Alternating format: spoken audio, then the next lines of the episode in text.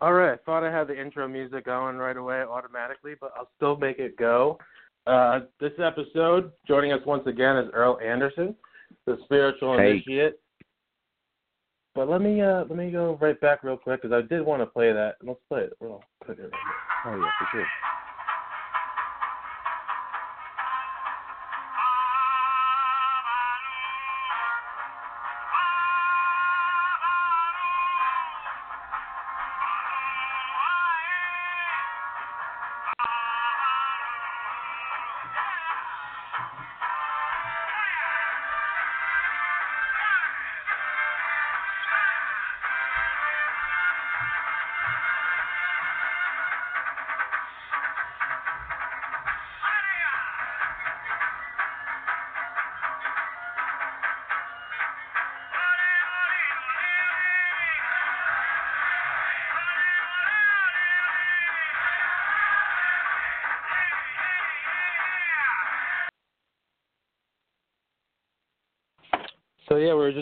Talking about um, the quick intro. That was the actual um, song from "I Love Lucy." Her husband was a Cuban, um, Cuban, and he came over, and that was actually a song for a deity called Babalu Aye, who was actually a, a Santeria deity.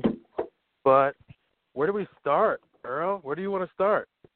Man, okay, so whew, so I don't know who on the show is familiar with working with deities or ancestors and altars for that for that matter. So I think what we should do is just start off with, you know, what it actually is. Um, so we'll start with that. So what is a deity, okay? A deity is a personification of an attribute or an energy, all right? And we and these deities will be gods and goddesses in different theons, all right, different mythologies throughout different cultures. So that's why all these different cultures they had a god for the wind, a god of love, god of earth, a god of disease. They have a god for literally everything.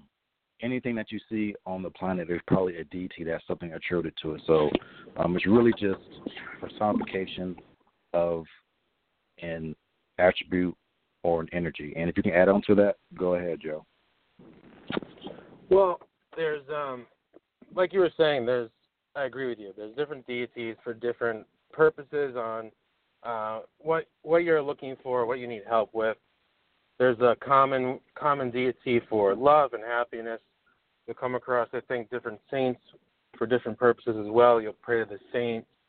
Um what I also wanted to mention too is that it's kind of it's kind of interesting because for me, uh, Catholicism and and Santeria have combinations where the saints are also combined with the Orisha, but the Orishas go throughout um, different religions and different deities as well as different personas. So it's kind of like um, it just depends on what path you walk.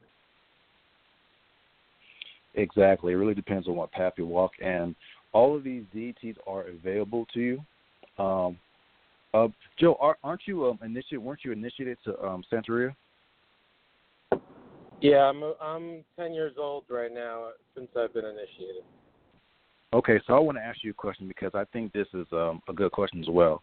Do you believe that people need to be initiated to work with certain deities, or they can work with them on their own? Like, how do you feel about that? I don't know if you heard that question, you know, in the in the occult community, but what do you think about that question?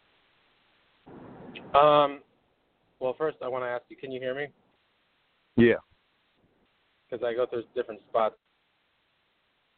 you're good. You, you're, you're Um, clear. there's different ways to um, work with the deities. If you're not initiated and you feel the urge to or want to speak to a different reason, um, there's different methods you can go about. There's actually one or two ways. On Oh, now you're now you're going out a little with the right way. Oh, okay, sorry. Now you yeah, you're going out a little bit. So like the last ten seconds, yeah, I couldn't hear what you said. There's um there's a couple different methods that you could you could go about it, but you don't have to necessarily be initiated. Being initiated, you receive more of the secrets of the actual Orisha. Um, it's more closely related on a personal level versus just um, uh, I want to say like a statue or an altar for one of the the Orishas. All right. Did you feel compelled to be um, to go through the initiation for Santeria, or was it something that you were that you wanted to do and you went through it? For me, I like your question. For me, it was interesting. I was around it, but I didn't know uh, anything about it really. And I remember specifically kind of praying to God, going, you know, I don't know what I'm supposed to be involved in, but I just want to help people. And right. When I came across um, at the time my my godfather, who I met, he um, he looked at me and he said, I think you're to be on my side of the bench. And I said, What are you talking about? He said, I think you're you're to be a santero. And I always kind of felt like it was something for me, and I always wanted to do that. So that's really why there was um there was reasons behind why I also had to get initiated. Um, everyone has, I guess, their own unique way, whether it be they just want to and they can and they go about it the right way, or you know sometimes it's a it's a life emergency. There's so many different aspects of someone's um, path, but for me, I just um, I just knew it was for me and I, I followed it. Awesome, man. Awesome. So I just wanted to um, ask that question and get an answer because there might be some people who feel like they need to be initiated or they need to do some kind of, you know, have some kind of secret to work with these deities. And I guess what you just explained is that you don't need to, but if you're compelled or you have a wanting or a yearning to be initiated, by all means go through it because I believe um, I'm not personally initiated with anything. You know, I work with you know whatever comes across my table and if I feel like dealing with it, and I always you know come with with everything with respect. But some people may be.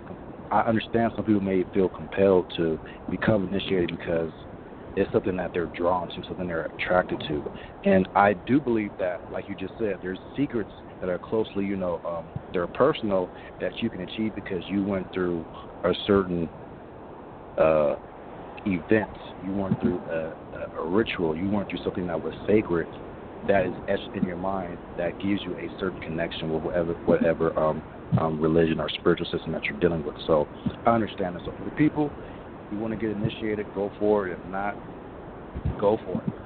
There's no there's no um, right way to spirituality. You just go ahead and go. I kind of want to share this because also um, I feel that a lot of people, especially uh, people I came across myself, that they kind of look at you like your life's going to be perfect. Like um, life is supposed to be an obstacle where you just have to. The the, the religion's basically following your path, making sure you're you stay on the right path to go where you're you're supposed to be going correctly. Um, and I feel that a lot of people think that things just won't happen, like your car won't break down, or you know you, your job might not fire you. Things happen. This is still life. Um, it's just more or less looking at it in a positive way, making sure you go about it the right way. And there's also good and bad in everything.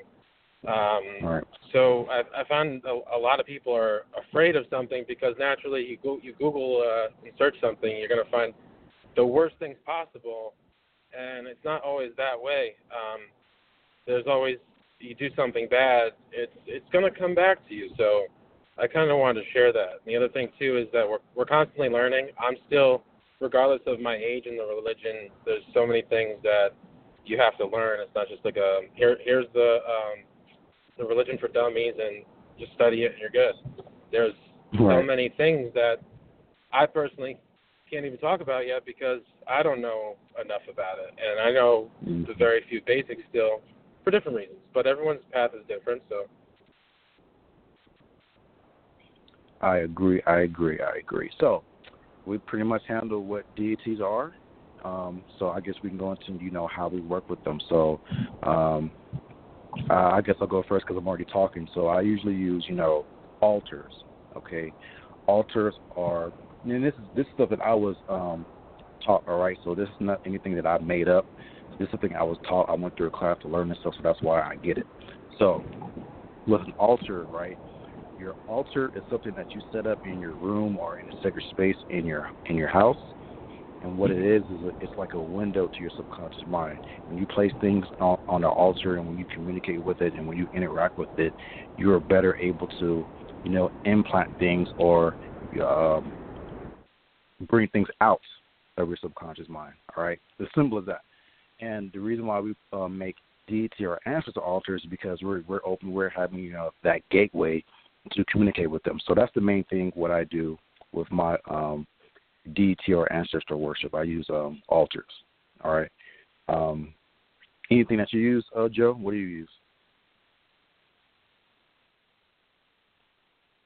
So for I kind of want to break it down before your question about um, honoring the deities without being initiated because there's there's a couple of methods here, and I'm gonna I'll start with the ancestors because it's kind of like the the basic starting point of where you should start, and that's because again we we mentioned it in a previous episode that without your ancestors you wouldn't be here. It's your it's your bloodline right. where everything began. Um, and for me personally, the altar, and this is um this is all about energy transfer. I mean, you can I, I'm still saying you can still pray and talk to your your ancestors, your spiritual guides, and all that too. Um, it's just more of a way of respecting them and showing them that uh, you you will come to their door and you you call for them when you need them. Um, it's an energy transfer. Sometimes it, the, the verbal words need to be an, a form of energy or a candle. So for for me, um, on any altar, I for especially ancestors, you have um, a clear glass of water and a and a candle, and I usually give them either food or things that my family members had liked over the years that I personally knew. Um, and the thing for me is, I don't know if this is something you come across. I think deities have special numbers too. Um, for the ancestors, we usually give at least three, three clear glasses of water. It's it's called a boveda, and mm-hmm. the clear glass of water kind of collects and makes everything clear and positive around the house. Collects things, makes sure everything is cool, calm, and uh, prosperous. You know. So, as the three the three uh, glasses of water, is that something that you do you put like in a certain formation, like a pyramid? There is different techniques. I don't know all of them. Uh, I do know there's different methods onto different purposes on, especially when you're for your spiritual altar. I think it's more present there. Um, but for my spiritual my, my spiritual altar for my ancestors, I just kind of put it in a little triangular form, um, put a cross there, and that is the um, basically the spiritismo way, I would say. All right. And also right, talking cool. to them. Um, talking to them is is a big thing. It's a verbal way of letting them know what, what's going on in your life. What what do you need help with? Um, they're definitely there, and um, I'm not saying that's the only way to do it. That's why I, I like having you on the show too. It's uh, different ways of different experiences on how we go about it.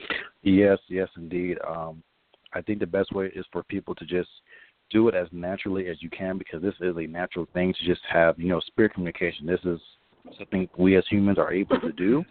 We just don't do it because we've been so, you know, indoctrinated to just be, you know, robots instead of, you know, a pure human being. But um, you know, yeah, just talking to them, you know, always lighting a candle. Or sometimes what I do, like you said, leave food for them. You know, one of the best things to do, right, especially around holidays or whenever your family has a cookout. Y'all gonna be cooking a whole bunch of food anyway. Some of the food is gonna get thrown away. All right, just leave a small plate for your ancestors. That's something I'll always try to do, even if it's like one chicken leg, even if it's like a scoop of mashed potatoes mm-hmm. or mac and cheese, whatever. Just leave a little bit, especially during the holidays, because if you have a whole bunch of family members coming around for Thanksgiving, Christmas, Memorial Day, Labor Day, whatever you celebrate, Cinco de Mayo, whatever, um, they're around. Your ancestors, they are around. Like up, they're around. They're hanging out as if nothing happened. They're around us. So why not leave them a plate to do, you know let them show love and actually acknowledge that they're like, hey, I see you, I feel your energy around grandma. Boom, there's a plate for you. Stuff like that can work wonders because one thing that I've learned from um, working my ancestor altar is that you get a, a, a better well to me personally, you get a better effect when you do when you do things and give them offerings out of love. You know, don't always come to them crying for help. Yet you only talk to them when you need you know, some help, talk to them on a rainy day like, hey, what's up? I just want to come through and say I love y'all. Thank you for, you know, looking out for me. Here's some, you know, an apple, some crackers, whatever you're eating, doesn't matter. Just boom. Just do it out of love. And I and I see that, you know, the impact that it has, it really it, shit just goes for you. All right, let me put it that way. Shit just happens for you. Good things happen. You just like, okay, well, thank you. You know, you just let it go. So you know, always come from a place of, you know, love, come relax, you know, meditate. Don't come in there all the time asking, you know, to help solve my problems, even though they are there to help you solve your problems. But come with them, you know, as if they're still here. All right, just show them love, and that's all they want is love and acknowledgement and the energy transfer, and, that, and that's what all what we're talking about. Absolutely. The um the food thing is a big thing too for me as well. And um I'm glad you said that. Sometimes just like giving them the first plate if you're having a family event it's a powerful thing. It's a powerful thing, and even if you can't, because you know not everyone in their family is going to be, you know, um, with it. I remember I asked my aunt; she cooked some fried chicken one day, and I don't eat. I don't eat meat. I'm vegetarian actually, so when I asked her like, "Hey, auntie, can I have that? Can I have that uh, piece of chicken right there?" And she was like, "For what? I know you're not gonna eat it." I'm like, "I'm just going to save a plate for you know ancestors." She was like, "What?" and I was like, I just need one piece. Give me the smallest wing you got. It don't have to be that big. She was like, okay, whatever. And sometimes you gotta do like that. So if if you have the culture to where you could do it on the first plate, that's awesome. But sometimes we got to sneak food, you know what I'm saying, to to make it happen. if then you have a family member who comes to your room like, why the hell is this food on this altar? Like, what is this? and then yeah. you got to explain like, oh, this is for you know so and so, and they'd be like, whatever. My um, when I got initiated into the religion, you have to wear it's it's what you you're called a yawo. A yawo is basically the baby, uh, and you're you're baby you're you're a baby for a year. You have to wear white for a year, white clothes. Mm-hmm. Um, so the other thing too is that you also have to eat on the floor with your on a you know on a mat, and you have your um your plate is plate and spoon. You have to eat a certain way. So I remember specifically my uncle though. It was um I think it was Christmas, and I asked uh, I asked to set up something for my for the ancestors, and he went over to them. He's like, "What is this?"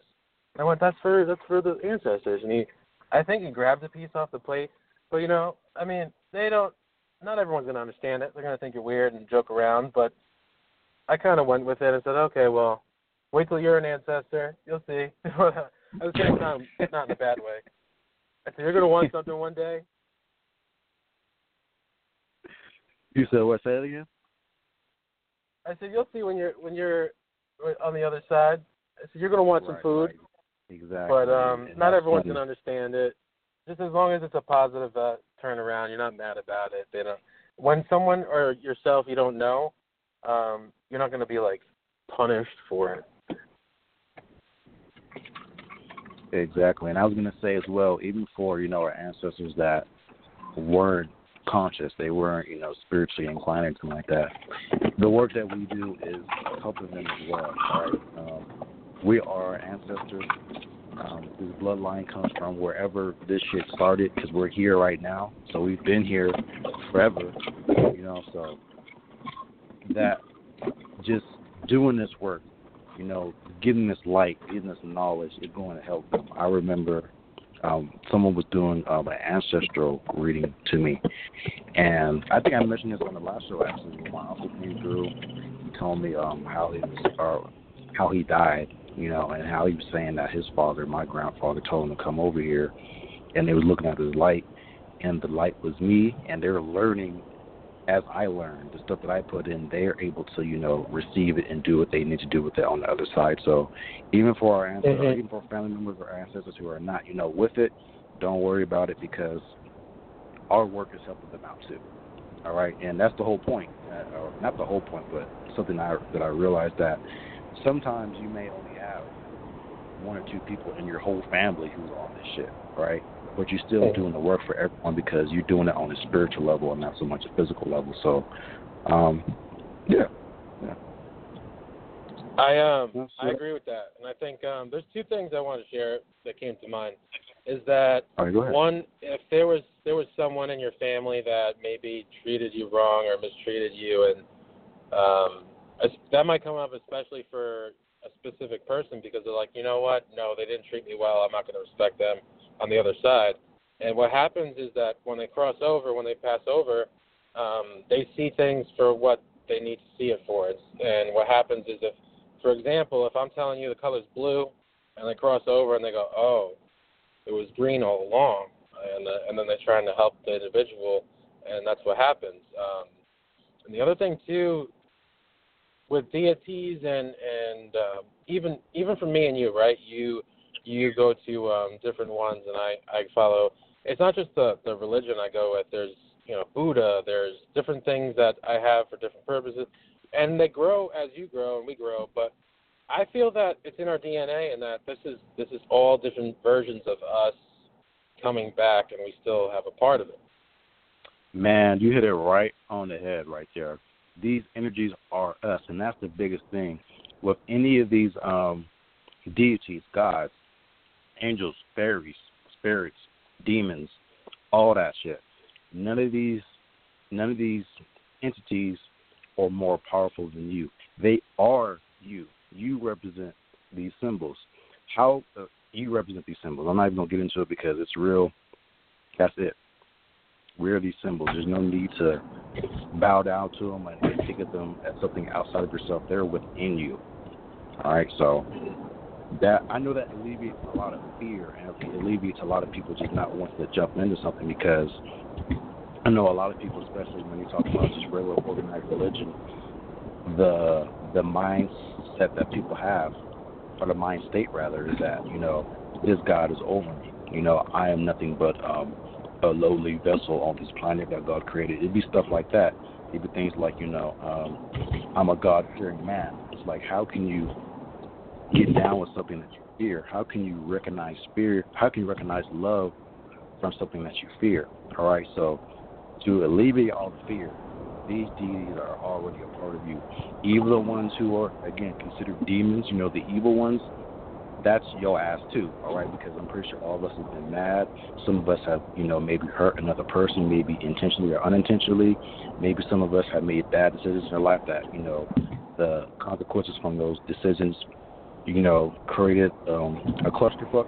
All those things are right there. We are these energies.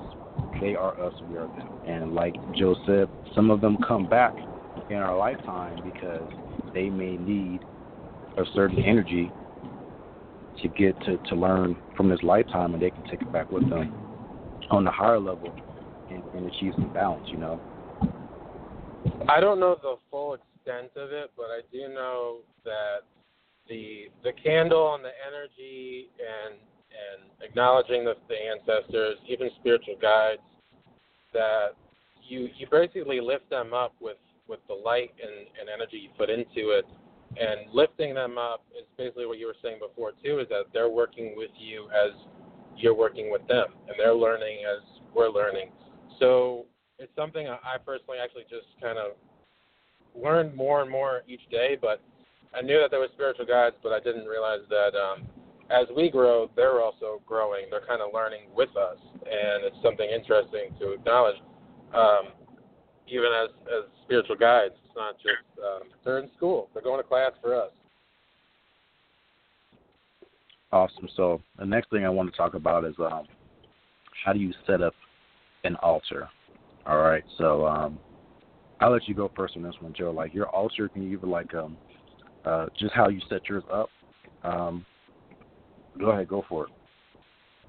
So for me, uh, I want to hear about yours too because I don't think everyone's different. So it doesn't uh, have to be the one right. way. But for me, it, you have to have a four-legged table. That way, it stands properly, symbolically as well, on all fours.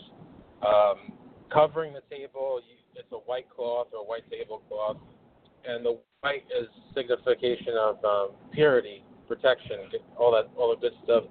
And on top of that, on a basic level, you start off with um, the number three again, because the spiritual guides for us are really the number nine. Um, mm. Their number is nine, so you can break it down to three, six, or nine. And so there's three different glasses of water clear, so that way it also cleanses and purifies what's around and also white candles. Um, but I kind of want to explain that too is that I personally never use um, black candles, but there's some spiritual guides that do want a red a red candle or a white candle, or they're all different personalities and they like different things, and that that's what you'll come to realize as you uh, practice that and you ask for their guidance and what you want to learn from them is that you know they'll show themselves. If some people, you know, some sometimes you don't even realize that they're talking to you and you're going, I don't know who's talking to me, but I'm getting all these messages and I'm going to share them with so and so, and that comes true. Um, and that's uh, that's either it's mostly spiritual guides that that can happen for.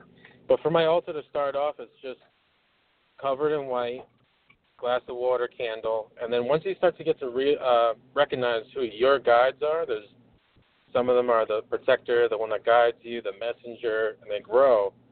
And they either tell you, listen, like we want a statue, or we want a symbol, or or a stuffed doll. So they want to like, kind of like symbolic things that represent them in, in our world. So that way we can go to them and either give them give them something they enjoyed, or you speak to them for a specific reason.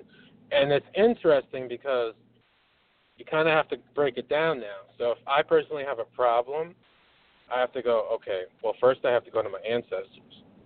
Then I have to go to my spiritual guides. I have to go kind of like figure out who do I go to to for this help. But you all you always want to start back with the family.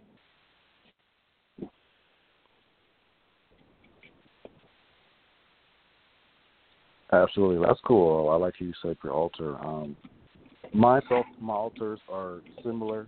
Um, I always rec- well, this is what I was told, so I guess I recommend this. But I recommend you getting some kind of natural, um, you know, stand for your altar, right? So this can be wood, it can be metal, but as long as it's something that's coming from, you know, the earth, don't get like a plastic table. I wouldn't recommend getting that. So get something that's wood or metal.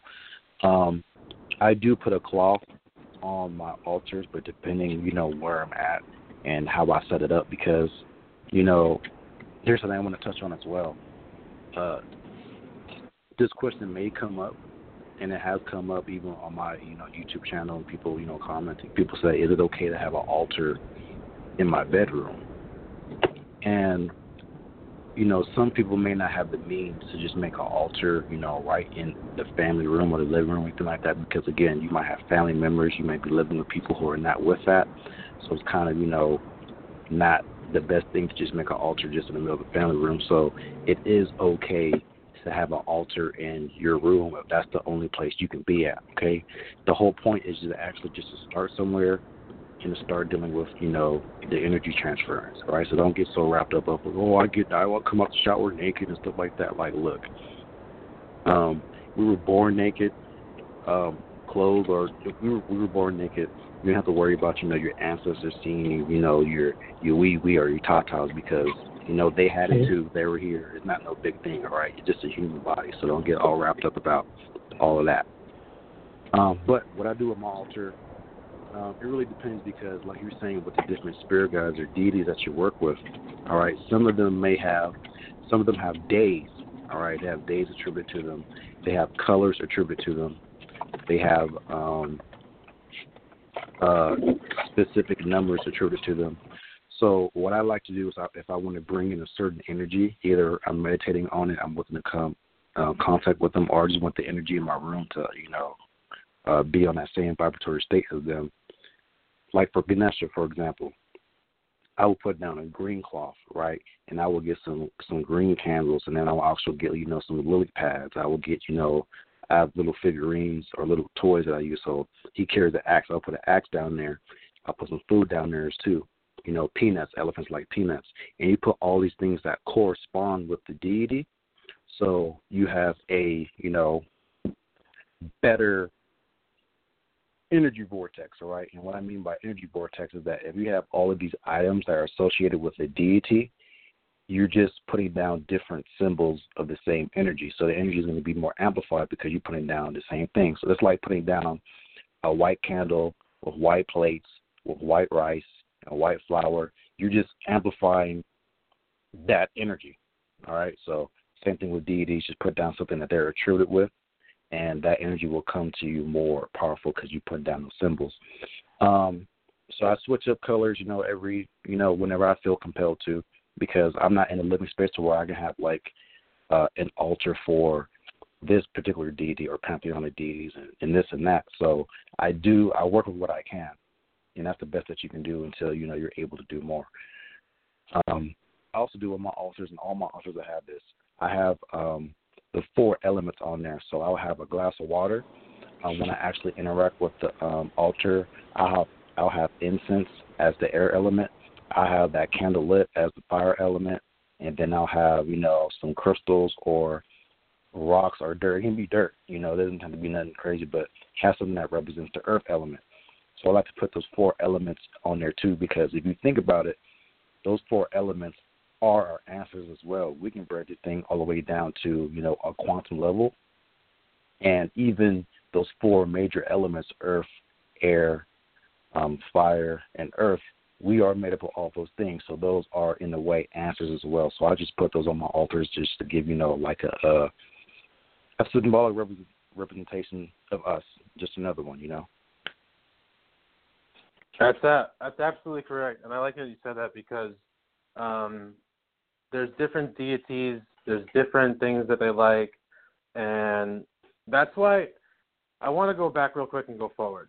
Um, I'm only sharing like the brief kind of explanation of what the the basic start of an altar for spirituality from from my perspective, because I, I want to say too is that there's so much more to learn on each level, how to set it up for different purposes, what the glasses represent. Um, so that's the basic part. The deities I want to talk about because even um, all different types, there's what they like to eat, what do they like for offerings, when what days do you typically speak to them, um, do they like a cigar?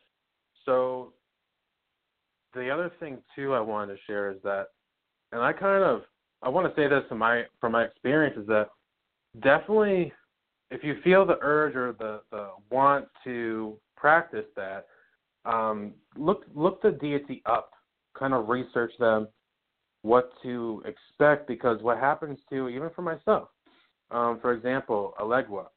Elegua is uh, basically a, a Orisha, but is a child at the same time with wisdom, and he mm-hmm. likes to play. He likes to play, but he'll joke around with you too. And if you offer him something, sometimes you, if you don't take care of them the right way, some things will happen. You're like, what's going on? What what's you know who's messing with me? What what happened?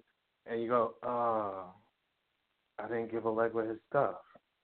So they get right. upset sometimes, and you can't so be careful with that. I'm not saying it's a bad thing. It's just they're energies that you're you're giving to and you're working with and talking to to keep you on your path and help you along the, along with life. But they have a personality. Oh yeah, yes. they most definitely do. They most definitely do. And again, it's not something to be scared and frightened about, but it's like you know you do want to you know uh put in your time with them every now and again, depending on what they want. You know, so especially if you do this on a consistent basis, you're going to see your life change like just radically. Like things are going to change like from day and night. You're going to be like, well, damn, that was for real. And it, it gets to a point to like, where why not deal with your altars? Why not leave a little bit of food? Why not pray to them a little bit? Why not say what's up when you get up in the morning? You know, and you make it into a lifestyle, and it's going to do wonders for you because you know when you have an energy that's working for you behind the scenes, things things that you may not even know what they're doing, but you know you're okay, it brings another level of peace of mind. Yes, there's still going to be some you know trials and and mistakes that we make that we got to deal with. There's always going to be that. You're never going to have the perfect life where no problems come up, but you're going to be able to go through go through them, you know, a lot more gracefully because you have these, you know, different spiritual things that you're able to implement. So there's some things that piss me off, but I can't get too mad because I know I'm bigger now. So I'll be like, okay, I'll be mad for, you know, my five little minutes and then okay, I'm over it, done. All right. Instead of dwelling in that, you know, you know, uh negative, you know, vibration.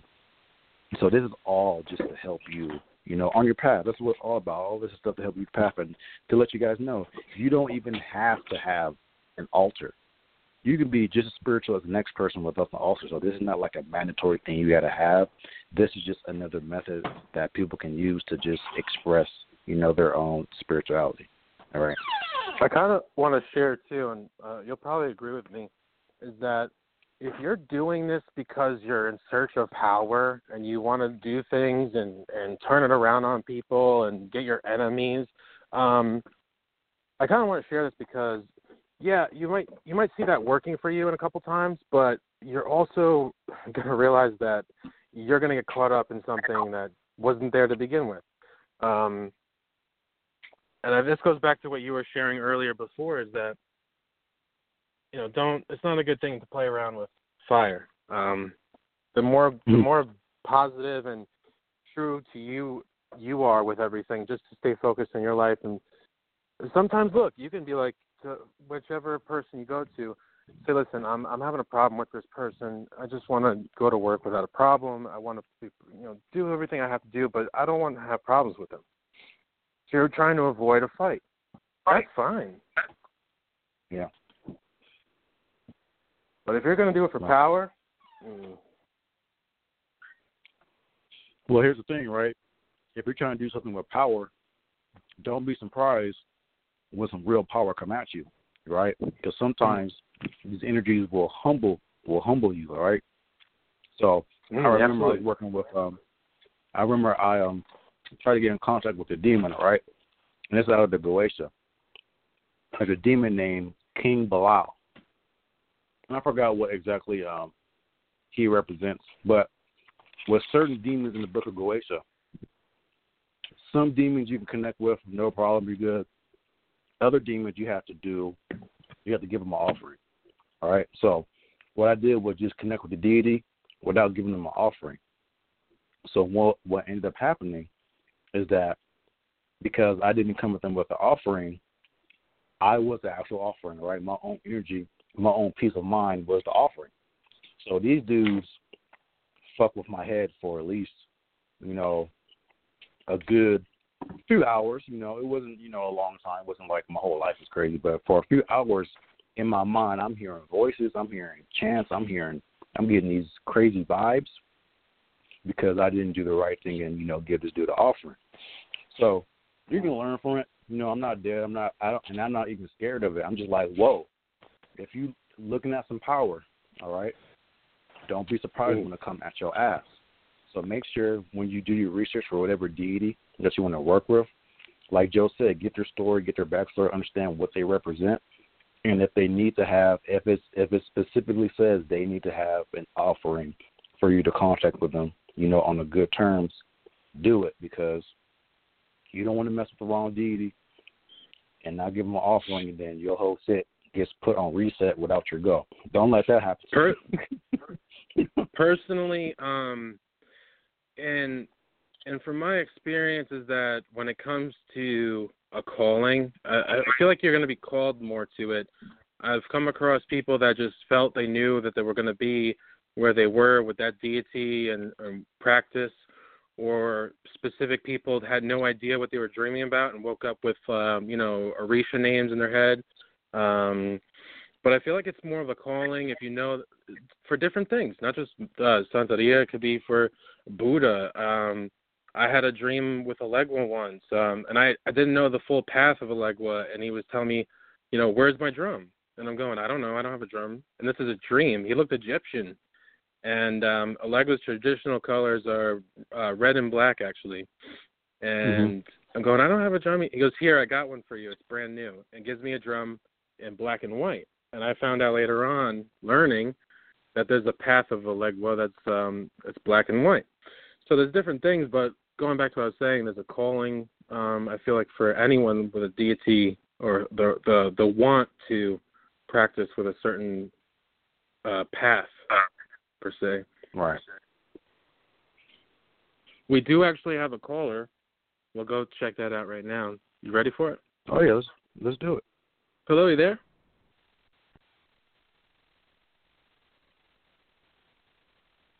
Hello. Hello. Hello. Can you hear me? Yes, we can hear you. Hi. Um, I I uh, how you doing? Pretty good. How Good. How are you? Hi, sir. Um, I do. I just. Um, I'm sorry. I'm just very un, un, unsettled. I do. I do believe what you what the show is. I do believe in that. Um, So I, I just I, I know I had a conversation. Uh, just a little bit, a little bit in a panic right now. I just uh, I want to ask ask, and this is a wonderful opportunity for me. Um, do you do you see the the changing events that I am trying to solve? I I I'm just one. I'm I'm just I I want to know. I think I talked to the property um, owner. What's, what's what's your question? I mean, I wasn't planning on doing readings, but I'll, I'll see what I could find out for you. I'm sorry. I just want to know, did anything change? Because I, I, I don't think change. What I'm what I'm getting is that you're. Did you talk to him? No, I have not talked to him yet. No, I'm not. So why? Hold on. I just want to know if I'm going to be You- forced you- out. I don't. Well, how long? Because I remember saying that um you weren't don't like kind of leave him alone for about a week or two. And then Okay. I remember you saying that you you had to wait for that court. There was something with the um the the the name right that was written. Yeah, the the main one is coming up in in March. That's that, that's why I want to know if if if he's going to be because he's a bully. Is he going to go forceful or or he's going to back down because I'm leaving him alone and I have the money? Did you have I- a lawyer? No, no, I'm thinking about it. I I want to tell you to get a lawyer because of a couple of things. One, I'm not a lawyer. Two, spiritually, um, because from what I remember you saying something about the he had written someone else's name down. Exactly, my my mom and she's dead. So if he he he put the name down, the only reason why I say get a lawyer is because you should not be evicted until the court decides what's going to happen. I also tell I want to tell you to get a lawyer too is because you're you're panicking and it's driving you it's making you uncomfortable. Um that way you can get someone's professional opinion and I'm not saying that because I don't see that. What I, I'm just saying that because that is something that's pretty serious that he shouldn't evict you until that court hearing is completed and organized. Okay. Um, All right? and Joe, one last thing. Um, do you know how much time I have? I mean, I, I guess do you see it when winning in my favor, and do I still have time to stay there because it's affordable for me, and I have history there for almost seven years. Well, if you if you talk to the lawyer, I didn't see you getting evicted. If you talk to a lawyer and make sure the court uh, everything goes properly, I don't see you moving. I see you getting that business that we were talking about, but Yeah. I don't Thank see you so- moving because if that if the lawyer takes care of it, I would do that because that way you don't get screwed. Um, the lawyer can go over everything properly. That way you're not evicted. Um, and you've been there for seven years, and that shows proof of residency. So I don't feel or see that you're going to have to move. What I do feel and see is that you have to keep listening to your mother. She talks to you a lot, and she's telling you to keep doing things a certain way, but you you get worried and you don't do them. Okay. Okay. I'm, going to do that. Um, I really appreciate it for, to calm me down because it's driving me crazy. Not a problem. Um, tomorrow, I would look for a specific lawyer that that I don't know that's a special lawyer that deals with that, but find someone that can take the case, and that way, timing isn't uh, what's the word I'm looking for. Timing isn't a um, fragile thing where you have enough time to take care of the case and the paperwork, and you have proof of residency. So I wouldn't worry about it. Just make sure you find someone. Ex- Exactly. So I could calm down when I get to the main going to be the main, main court. And even, you know, I w- I don't want to say this, but make sure you do get a lawyer. Even if they were or he was to put papers on on your on your door about of being evicted, I wouldn't worry about it because you're also still going to court in March for the the apartment. So I wouldn't worry about it. Just make sure you take care of it with a lawyer. Okay. I really appreciate All right. that. Yes, thank you. All right. Have a good night. Thank you, Joe.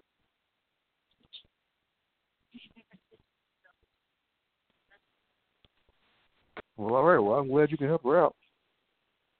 Me too. She sounded pretty stressed out.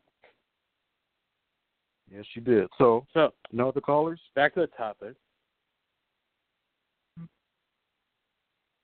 What were we talking about? Um, no, I was just asking, are there any other callers? That was it. No, that was it for now. Okay, cool. Um, we were talking about um, I don't even know. You know, You know, I, I also I mean, wanted we- to um to bring up the fact that I think I think when when we're talking about deities, we get people that might be listening that are like, "What deities are they talking about? That is crazy." And I want to say this because this can be from Catholic saints to Hinduism, Buddhism, Afro-Cuban, um, Egyptian, but all the way down to you know the cat the cat that's symbolic at the Chinese restaurant that's there for luck. Right. That's technically kind of like Oh, a deity. Oh yeah, like look, if you go to any Chinese food joint, right?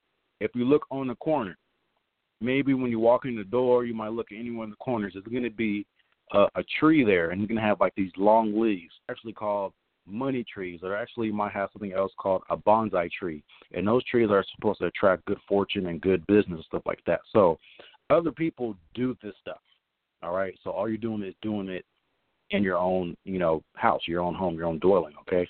Some people say it's like mm-hmm. feng shui or feng shui, which is yeah, Right. it's it's all it's it's all that stuff. So um, when you start realizing, you know, the different symbols that people put around, you'll uh you'll be like, wow, this is I, I get it now. Another perfect example, right? And I'll I'll do two examples. One of them is this: How many houses have you walked into that had an elephant in there? It could be something they hung up. It could be a little elephant figurine. It could be whatever. I know with um Mhm. within the black community, I see elephants all the time going to people's house, and these people aren't conscious at all. All right, so something, you know, speaking to them at an unconscious level, right, or subconscious Absolutely. level, is telling them, hey, put these, you know, elephants around. All right, elephants for protect for protection, for removing obstacles, stuff like that. So even though these people may not be conscious, you know, when I walk into these homes, I have elephants in there. There's always this energy of calm. This this energy is, you know, there's no foolishness uh, uh, like that around here. All right, usually, um, elder people, not elderly people, but people older than me who have their own house, their own, you know, their own home, they have the elephants around. And then when you talk about an ancestor altar, right, here's another perfect example. People do it on a subconscious level. When you have people who put up pictures of their families all Right. around the house, whether they're dead or alive, your house is literally the ancestor altar. All right, we do this all the time. We just don't know what we're doing, and that's the whole key with you know spirituality. All the stuff that you learn is stuff that you've been doing your whole life. You're just actually realizing it, and now you can do these things with intention, and it's going to have a different effect. Because everyone has heard, you know, Absolutely. people have seen movies, you know, um, or, or, or heard it in popular culture, you know, when you're drinking like, you know, some alcohol, you know, I'm gonna pour some of this for my dead homies. What do you think they talk Mhm. about? They talk about ancestor worship. That's all it is.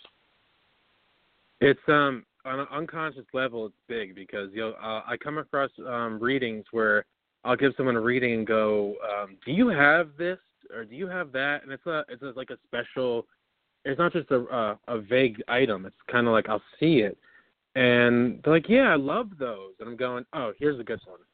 It's a kind of the Right. opposite. I I was looking at this girl once and I went, "Do you have like a lot of clocks?" And she went, "No, my family hates clocks. We actually hate them so much that we don't have a clock in the house." And I went, "Okay, so there's that reading where you get a message, but it went the wrong way." But going back Right. to the items, unconsciously we, we're drawn to little things that might be different or spiritual or a statue of Buddha, all different things that our spiritual guides are going, I like that. I want that. Um, or that's for you. Use that. We have these little messages, but we don't necessarily have to hear them, but we're we're still hearing them and getting them. And even the elephant. I mean, uh, elephant is also symbolic to the Orisha Batala. Uh, the peacock Mhm. is symbolic to Oshun. Um, there's different animals. There's different numbers. So it can be from the smallest little um, statue of, of an animal to something bigger. Uh, colors. I mean, even even the um, spiritual guides for for Spiritismo or the Afro-Cuban um, spiritual guides, we have all different colors. It's like a rainbow to signify the the spiritual guides' colors. That's that's for them the nine colors. Um, mm-hmm. So it kind of goes in different ways. But going back to the subconscious or the unconscious mind is that we don't even realize we're drawn to a pet or an animal, exotic animal, or even just different colors. Um, when I was a kid, I loved wearing. My mom wanted to kill me. I wanted white shoes, all white, and like I would get them dirty. But it come to find out, one of the Orishas, his color is is white. He's all white. So mm-hmm. it's little things. I was picking up all white things, and I don't know, even know why I was doing it. But kind of realizing now, and now going, oh, okay, well, it makes sense now. Uh, more, a lot of things make sense for me now, looking back, because I don't know what I was did, talking about it doing. Even when I was a kid, um, I actually remember saying this, and I don't know where it came from, but I was very serious. Uh, I pointed up to the, the ceiling. We have like a window on the ceiling, and I was talking to my mom about something. I was really young, and I pointed up to the ceiling, and I went, "My mom and dad are up there." And she went, "What the hell are you talking about? We're here. We're right here. We're here." I was like, no, my my other parents are up there. What come to find out, I have two parents in the religion. So your your crown, the one who is the owner of your head, and the one that's your mother or the father, how it works out. But you have two parents. So I had no idea what I was saying as a kid, but that's uh, that's pretty much what I was saying. Wow, wow, that's amazing. So this thing and you're saying that you as a child. you're saying you were as a child. Yeah, see, children see children have a, a, a their connection to the spirit world has not been tainted by you know being a human, going through all this you know mess that we go through, uh, all this programming that, that tells us you know, hey, don't look out the window and dream, you know, do your math, you know, stuff like that. So I remember right. that um, one of my cousins, he was like maybe uh, nine years old at the time. He's 11 now, but I was like, hey man, um, I want you to listen to this and close your eyes and tell me what you see. I play like some meditation music. And as soon as he put them bad boys on, he was like, Oh, I see a woman. She's trying to show me something. Oh, that's pretty cool. He's having his own little experience. Mind you, he only listened to this stuff for like five minutes and he was already on. There's some people who wow. put on some meditation music and they can't even, you know, focus on their breathing without worrying about, damn, I got to pay these bills. I got to get some food. I got to do this. Uh, so children have a really, you know, intact connection to the spirit world, and we all have the connection, but we have to go through some of these blockages. We have to go uh, release some of the you know the BS in our minds that makes us think that we can't connect with anything, you know. Um, and I wanted to mention this too. I wanted to mention a book that you know I think people should get. It's called The Encyclopedia of Spirits by Judika Illes, um, J U D I K A I L L E S, Judika Isles. And um, this book, she has um, a brief description of different deities from all over the world, all over the world. And um, she has a description of the deities, the days of the week, their sacred holiday, um, the color associated with, what offerings you can give them, and all different types of stuff. And it helps you um, it's kind of just a book uh, so that you can start dealing with these um, energies right now, you know. And sometimes you don't have to search because if you go through it from the mythology, you don't be reading a hundred pages of a mythology just to find out that you know this deity likes you know candy. sometimes it's easier to just be like, okay, this is what they want. I can give that to them. Boom, I can learn their story. You know, of course, when I've learned to get to know them, but I don't have to go through the whole mythology right now. Mm-hmm. Just to start this, you know, ancestors altar because if you start going into these ancient, you know, uh, books, it's a big old long read, you know, from all these different uh, mythologies. And I'm not saying not to read them because you should, because you're going to get a even deeper uh, understanding of even um, combination of entities. I'm pretty sure you know something about this, Joe. There's some deities that don't work well together, right? and it's not necessarily a, a bad thing. It could just be like there's a story within a mythology that these two deities don't get along, so don't put them on the same table. Otherwise, that's going to resonate in your life. So you want to know stuff like that as well. But get that um, book because it's, it's gonna it's gonna help out. Well, how do I explain this? Um, the best way I think to answer this question is that in in I don't want to say my work. It's like it's still open, but if if you were to follow the similar path I'd follow, um, different deities might come to come up to you in different ways because you might need to add a saint, a Catholic saint statue for this purpose. Maybe you need to mm-hmm. add a Buddha because of that purpose. Um, the only thing that I feel that de- deity-wise that wouldn't work, and I'll tell you in two ways, is that um, anything, anything like dark, like bad, bad. Uh, I don't even know what a de- like demons. Like I wouldn't get a statue of demon or um, practice that with my stuff. Um, but in in the religion wise, there's different stories, and the stories kind of come into readings as to why you do this and do that. And the the Orishas basically lived on Earth before us, so mm-hmm. there's different paths of them in different ages of personality. So at different times, there might be you know a story where this Orisha and that Orisha didn't get along. So what happens is um, a, a certain santero or santera might not be able to uh, crown or initiate a child of another Orisha because of that story.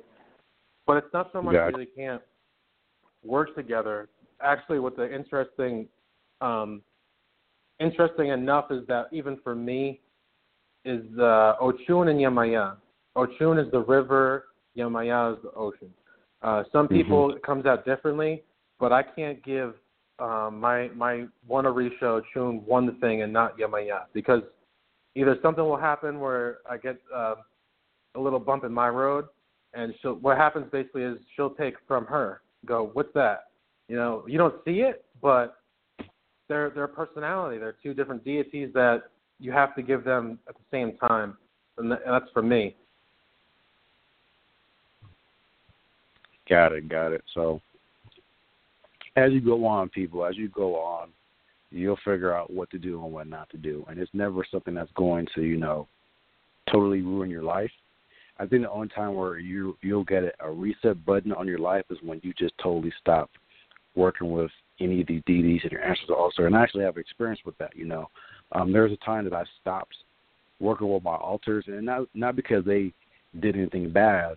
I just stopped because of my own, you know, problems as a human. You know, maybe I was too stressed out about something, and I just got lost in my own sauce and I stopped doing, you know, working with the ancestors altars, and then my life slowly but surely, you know, crumbled. And I only put that question mark on the crumble because even though I went through all that, it's still maybe the person who I am right now, and I still got it good. You know, my life isn't like totally chaotic, but there's been times where I'm like, yo, I should have I should have been putting down these offerings a lot more because I feel like my life would be in a different place than how it is you know, at that time I was going through some things. But I'm not saying that to scare people. It's just, you know, when you start working with the energies and you understand what they are about, um, you know, your skin is in the game. Now you got to do something. If you stop doing it and don't plan on doing it anymore, it's gonna change. All right. It's kind of like you know, say you're putting some money in the stock. All right, and this and the stock is is making you some dividends. You know, every month. All right every month you get an extra one hundred dollars. No, forget a hundred dollars. You get an extra thousand dollars in your bank account, right? This is good. You're able to do more stuff. Your your life is in a different way because now your your your energy, all right, your energy is used to being at a certain level because now that you've been able to reap some of those benefits from those dividends, you can use them. But you was like, you know, for some reason I'm gonna stop, you know, putting my money in stock. I'm gonna take all my money out yeah, you might be good for a few, you know, couple months, but slowly but surely, your life is going to change back to what it was before because you're not getting a thousand dollars every month again. So how are you gonna pay that car note? How are you gonna go out to eat? You can't do that anymore. You know what I'm saying? So your life is gonna go back to what it was because you're not putting that energy down, and it's not going to, you know, totally collapse your whole thing, but it's going to be something that you're going to notice, and you're going to be like, okay, I should have kept on doing what I was doing because this right here ain't it. All right, so let me get back into a zone to where, you know, I can receive this energy and rise up with it, and keep that energy always moving forward. I wanted to add to that by, and there's there's so many there's different ways to look at this, and this is something I wouldn't have been able to tell you three months ago, um, only because I kind of myself spiritually, mentally, physically, emotionally, um, I took a big, big stand back and looked at my life myself because so when you're talking about the the the money and things going well, and then things not going well, I wanted to add to that that there's that there's kind of when when you when you ask a deity or even your, your spiritual guides, right? If you tell them, "Hey, help spiritual my spiritual guides, help me out. I need work. I, um, I know that this is something that you guys want, so when I get the work, I'll give that to you. And if you don't, something you know that, can happen. But the thing I wanted to add to that is sometimes, especially relationships, life. What I realized for myself is my personality. Um, I was very, very anxious when things happened or if something went wrong. I was thinking, um, is someone doing something bad to me? Did I do something wrong to deserve this? Where do I go? What's the next job? Because I've had so many different opportunities, and you might think that's not good. But I took a standpoint, and I was actually having a, a conversation with my friend and I, I've been out of work for a little bit, but I'm also working on something in the meantime. It's about to start soon, and I've been putting my energy into it. It's a different way now. I'm putting energy into it, knowing that it's going to return with something greater. Um, but to basically say what I was saying is that some of these are just big life lessons that the deities, the orishas, the spiritual guides, your ancestors, you're being put through obstacle after obstacle after obstacle till you get up and go, oh, yeah. Um, it's not necessarily relationships. I mean, sometimes relationships are literally just you had to meet maybe someone from the past life that's in this life, and you had to learn from them again. Um, and you learn something new again from them. You move on, so you meet your your, your uh, soulmate twin flame. But we're constantly, well, I was constantly thinking, when am I going to be able to fall in love? When can I, my my career just be stable? When can this happen? When can that happen? Well, the big picture was really just breathe and go with life. And the biggest answer I got recently from myself was that I had to go through these things because I wouldn't have calmed down and instead of panicking or or looking for the next I wouldn't worry so much. Now I'm just calm. I'm just like, you know what, it's gonna be okay. I have to go through this for this reason. It's all right. So right. it's not just um it really depends it kind of sounds complicated, honestly because I went from practicing my spirituality and, bal- and balancing things out, and all of a sudden this is wrong, and you got to fix that. But then you're going, uh, it's not always. Sometimes it's just not spiritual work or problems. It's just you have to learn from life. For sure, absolutely, hundred percent. Some things, yes, yeah, just you hit it on the head. I can't say nothing after that because that's it. Some of these lessons is the stuff that we have to go through to be like, oh, okay, I'm not supposed to be doing that. All right, cool. You know, and sometimes the deity don't need to show you that. It's just life is gonna hit you over the head. Definitely, man. Definitely. Um, what else though? I was thinking about something. Oh, the other thing I wanted to share, and it came to my mind, is that I I don't know how to explain this, but it just came to my mind. I wanted to talk about it. Um, by no means did I really sell my soul to anything. I just I don't, I don't know how to explain that. I don't. I think people just assume the worst when they hear initiate, um, practitioner, priest. They did something crazy to get what. And again, if I did do that, I think on an imaginary level, my life would be uh, glorious. I would have go- tons of gold and money and a big mansion and cars and huge Olympic swimming pool. But you know, I don't. I have uh, I have what I'm grateful for, my family. I have my life, the obstacles that I need to go through to learn, and I'm I'm appreciating um, coming across Earl on YouTube, and we have two episodes so far together. So I mean, things are going good. I have to put the work in, learn some stuff, but I, I don't know. I just wanted to share that uh, selling. I don't know how to sell your soul to something else, but I'm not going to do it. But that's nothing I uh, I that uh, corresponds to that. Even a deity. I, I think selling your soul, and this is from my own personal just understanding. It's not something that you know I've read about or have much. Is just my own thing, but I think selling your soul is just you know an allegory of you not wanting to deal with your higher self. You know, not deal with you know the world that's outside of outside of this illusion, but you want to become a king or a queen or you know whatever, just on this human level. All right. And that's just something I just kind of picked up on when I was, you know, researching the Illuminati and stuff like that. A lot of people sold their soul, um, they might just be doing things to uphold their status as a celebrity or a musician or whatever. All right, so I'll hear stories from there talking about you know some of these artists they might do they might do something sexually that they might not necessarily necessarily do all the time, whether it be an orgy or whether they you know have a same sex relationship. And these people will record that and be like, okay, you got to do what we do, otherwise we're gonna put this out and it's gonna stop your whole thing from happening. So just from my little understanding, I think selling your soul is just saying that you know I'm not going to try to attain a higher understanding of you know my higher self, dealing with spirituality. I just want to you know have all the riches, have all these cars, master this material world, and that's it. Because the more you put into this, well, I wouldn't say the more you put into material world, the more you focus on this material world, the more you're out of focus with your spiritual world. All right. So if you're selling your soul, the thing that actually connects you with, you know, the outer world. And when I mean outer world, I don't mean like the the material world. I mean something outside of this illusion.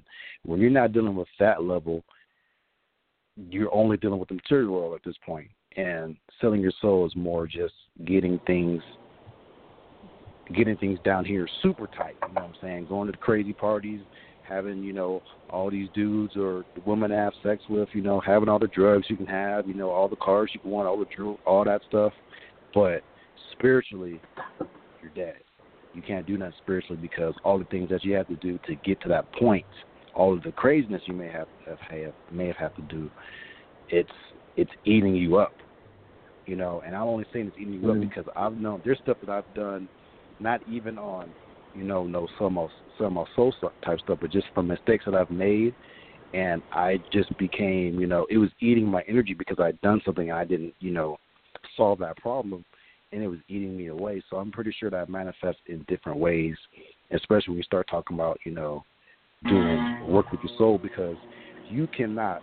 And this is from my own experience, it's hard to do spiritual work when you have something that's always in your mind that's always saying, you know, um, you need to fix that, you need to fix that, you need to fix that, you need to fix that, and you know you need to, you know, handle it. So that's just my own personal mm-hmm. But I haven't came across any I want, to say like, "Hey, we need your soul for you to work with us." Like I never seen that though.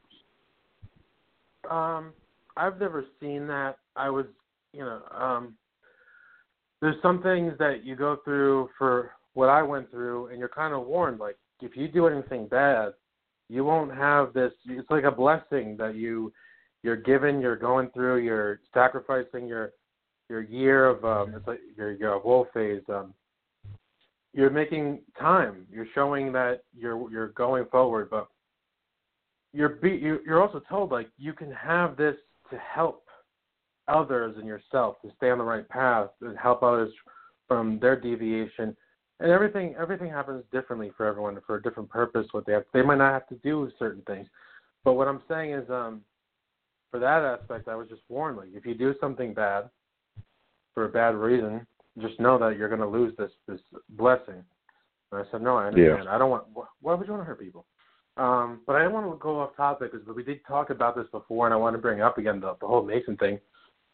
I I at one point came across other people's posts about concerts, and you see the third eye, and you see like in a someone's concert that clearly is like on a pop level, has nothing to do with black or uh, demonic stuff, and in the background of the video, you see like Satan flash. and you're like, what Right. the hell is going on? But I want Right. to go back real quick because I honestly agreed with you. I didn't think about it till later on. I feel like they, for a chunk of time, just had all this the sacred geometry, sacred symbolism, and alch- alchemy for certain things, and they wanted to make it look bad so that you didn't go that way. And hmm the only thing that freaked me out, and I, honestly, Earl, I, I want your opinion. This is I don't think I talked about this before. My um my spiritual awakening, so to speak. Even after um I was listening to music, and all of a sudden I'm getting like messages in the music, like the positive ones. But hmm afterwards I would listen to like an old Eminem song and even I'm like, wow, I didn't realize he's actually talking about he's talking about um heavyweight heavyweight um ugly white men, you know, blah blah blah, blah or men they they want him to do something and he's like cursing them out. And I'm like, he's talking about some heavy duty Masonic stuff. Right. And this little things in music, I was going, what the hell am I listening to now? I thought this was, I want to go back to the normal music. But I was like, what? I don't know where it came from. All of a sudden, I'm getting all these little messages. You realize what they're really saying. Yeah, because you know here, the the Illuminati they deal with the occult. All the stuff were, that we talk about, they're hip to it. They just want to you know make it scary so other people don't work with it. So when you get to the see, and this is something that that was a breakthrough for me when I was uh looking at music stuff. Like for my awakening, it was similar to you. You know, I'm learning about all these things, and at first it seems like it's scary because it's presented that way. But once you start realizing, like, wait, this is just a symbol that represents something else, you look at it differently. So at first, I was looking at all these different all seeing eyes, all crazy, this shit's the, the devil, blah blah blah blah.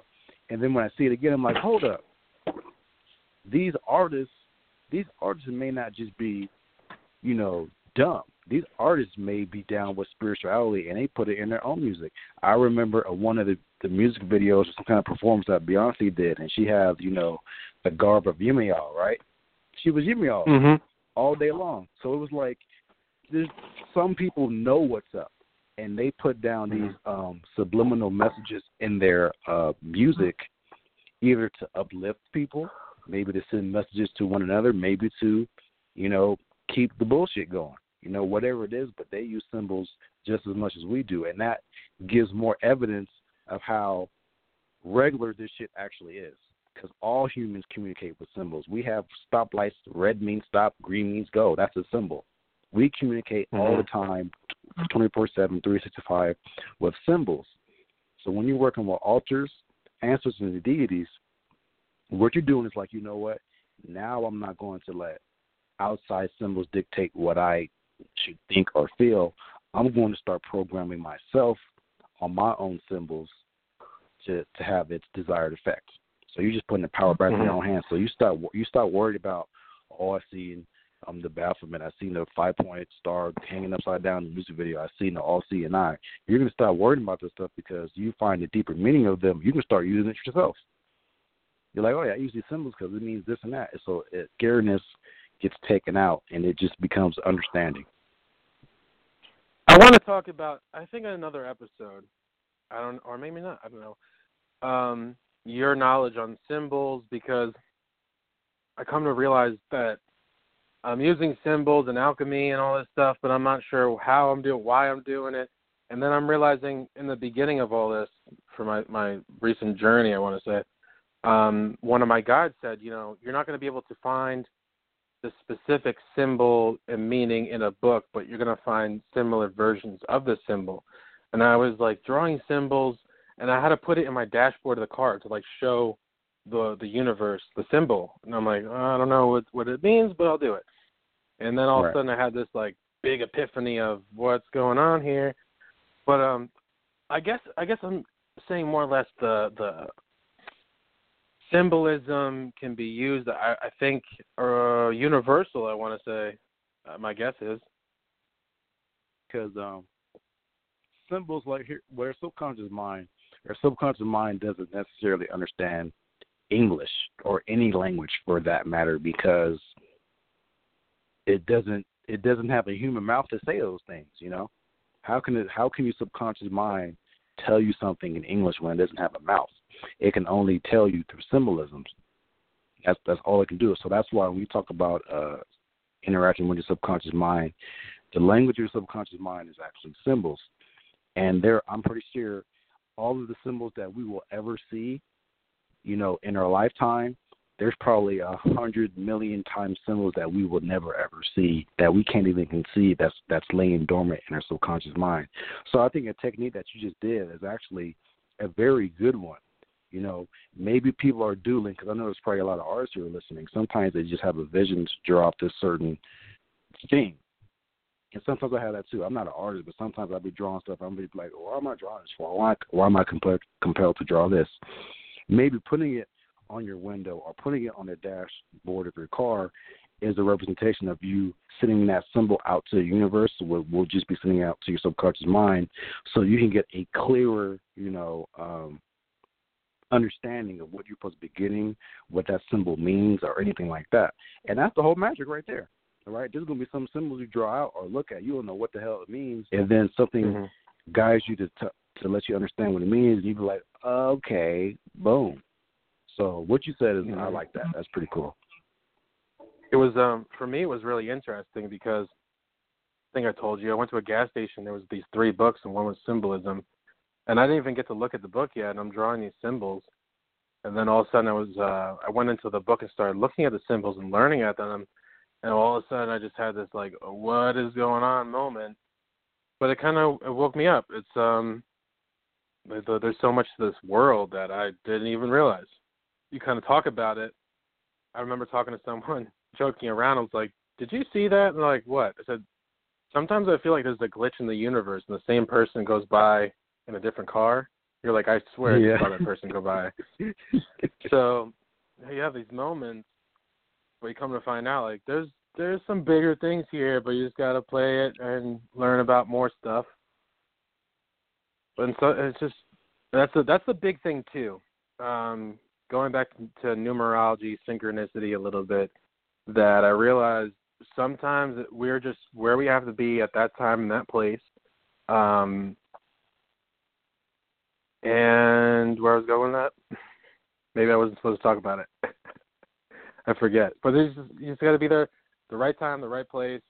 Some people just won't um, accept it or agree with you, but even this podcast or even this this episode, there might not be a lot of people talking about it with us or calling in, but they're going to come across it, like you mentioned before, a couple of years later, and like you know they, they hear about our topic, and that's right. a, that's what I think the point is, and it's bigger than that too. It's more about finding who your true self is through your fears. I wanted to do an episode about fear because I think once we kind of acknowledge what our fear is, and it's difficult because one of my fears was like taking charge of my life. I've only done it a couple times where I either packed my stuff up and went to another state, and then recently I was like, I want to, I don't want to be here. I want to just go home and figure something else out. And uh, things happen, but once you start to get over your fear, you're like, uh, you realize who you really are and what you're made out of, and what you really want to do, and what makes you happy, even if it's doing one thing here and then changing your career again there and do it again later on. It's just so many different things. I feel that even musicians talk about how if you believe it, you can achieve it, and you just have to go through a lot of stuff. It's not easy. Athletic uh, sports and different celebrities. You, I listen to them now. I know I'm rambling. I'll finish this up real quick, but no, you're good. You're I listen good, to man. motivational ep- listen to motivational episodes before, and now I listen to them like Will Smith, and I listen to him now, and you come to realize like, yeah, I mean, you knew it takes time and dedication and all these all these different things that come into um, concept, but with this whole more of awakening, realizing like, for example, I mean, I'm not going for becoming an athlete or a musician right now. I don't know about musician, but podcast and my my blog radio, I'm putting energy into it. I'm making it into I'm manifesting it. I, this is what I I don't know where it's going, but I'm going to make it happen. Excuse me. It takes some. It takes time and energy and sacrifice and all these things to make something out of it. Believing in it. Yep, and it and it it has to pay off. It, there's no way it can't pay off, and I think it definitely will pay off in ways that let me come uh, unconceivable. It's gonna be people that you might have on your guest or your channel. You're like, I had no idea that this person came to me was like, I want to be on your show. What can I do? I'll pay you to be on your show. It's gonna be something wild like that.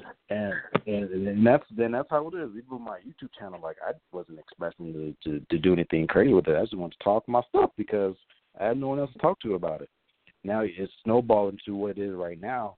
And even right now, I feel like I'm barely scratching the surface. I'm, I'm like, I'm just now getting started, you know, with my you know little five thousand subscribers, whatever they are right now. So I'm like, man, uh, it's a beautiful thing. It's a beautiful thing, and we're gonna talk about some other stuff. We're gonna get some other topics going because fear, man. What I've learned is that there's two ways how you can deal with fear. Fear can actually help you identify, like you're saying, what what you're made out of, and you can just push through it. And other times, fear can be like, you know what, I, I'm not ready for this. I don't need to be dealing with this. All right, but mm-hmm. I think the uh, just saying this, the a healthy way of dealing with fear is to move. All right, don't let fear paralyze you. Don't let fear get you to the point to where you're not making any decision at all. Because I've been there too, and I hated what that you know, what that created. It created some bullshit, you know. So even if you're fearful, either first do the fear, or go around it, go over, go under it, but don't just be, don't stop. You know, stay moving, don't stop. Because once you get paralyzed, then it's going to be a hell of a lot harder to get over. You know, you made me think too, um, and I want I want your experience uh, if you have something similar. But I'm grateful and very um, happy to be raised by two parents that are still together, and I have a brother. But my mother, I'm a I'm a Italian son, so my mother always wants to protect me no matter how old I get. And I remember I moved to South Carolina for four months, and it didn't work out. It was still an experience, but I came home and then I moved to Florida uh, a couple years later. I just came back. It was two. I was went for two years, and literally within a week, I was like, I'm I'm packing up, going to Florida. My mom freaked out, but honestly, I remember when I got my apartment, and I was going. I was in a little studio, and I had I had worries in the beginning, like how am I how am I going to pay the bills because I'm not used to living on my own. I didn't go to college uh, and live in a dorm or an apartment. I drove to college 15 minutes down the road. Um, right. But I freaked out. How am I going to pay my bills on time? How am I going to do this? How am I going to do that?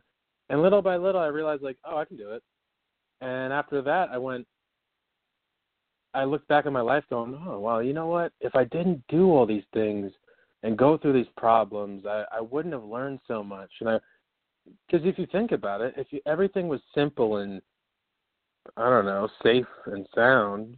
You you don't get hurt, you don't get bruised. There's there's so much I thought about going. You know, I'm grateful for this. I'm grateful for that. I I can't believe how far I came. And you know, uh, still to this day, my mother thinks that I shouldn't have went to Florida, but I was like, well, I would still do it over and over again. you wouldn't change a thing for it, huh? No, no I still would do to... it over again yeah, it's it's something similar I have going on too because um, right now I'm separated from my immediate family, meaning uh, my dad, mom, and siblings. So my mom and dad are not together anymore. They were together for up until I was 15 years old, and they separated.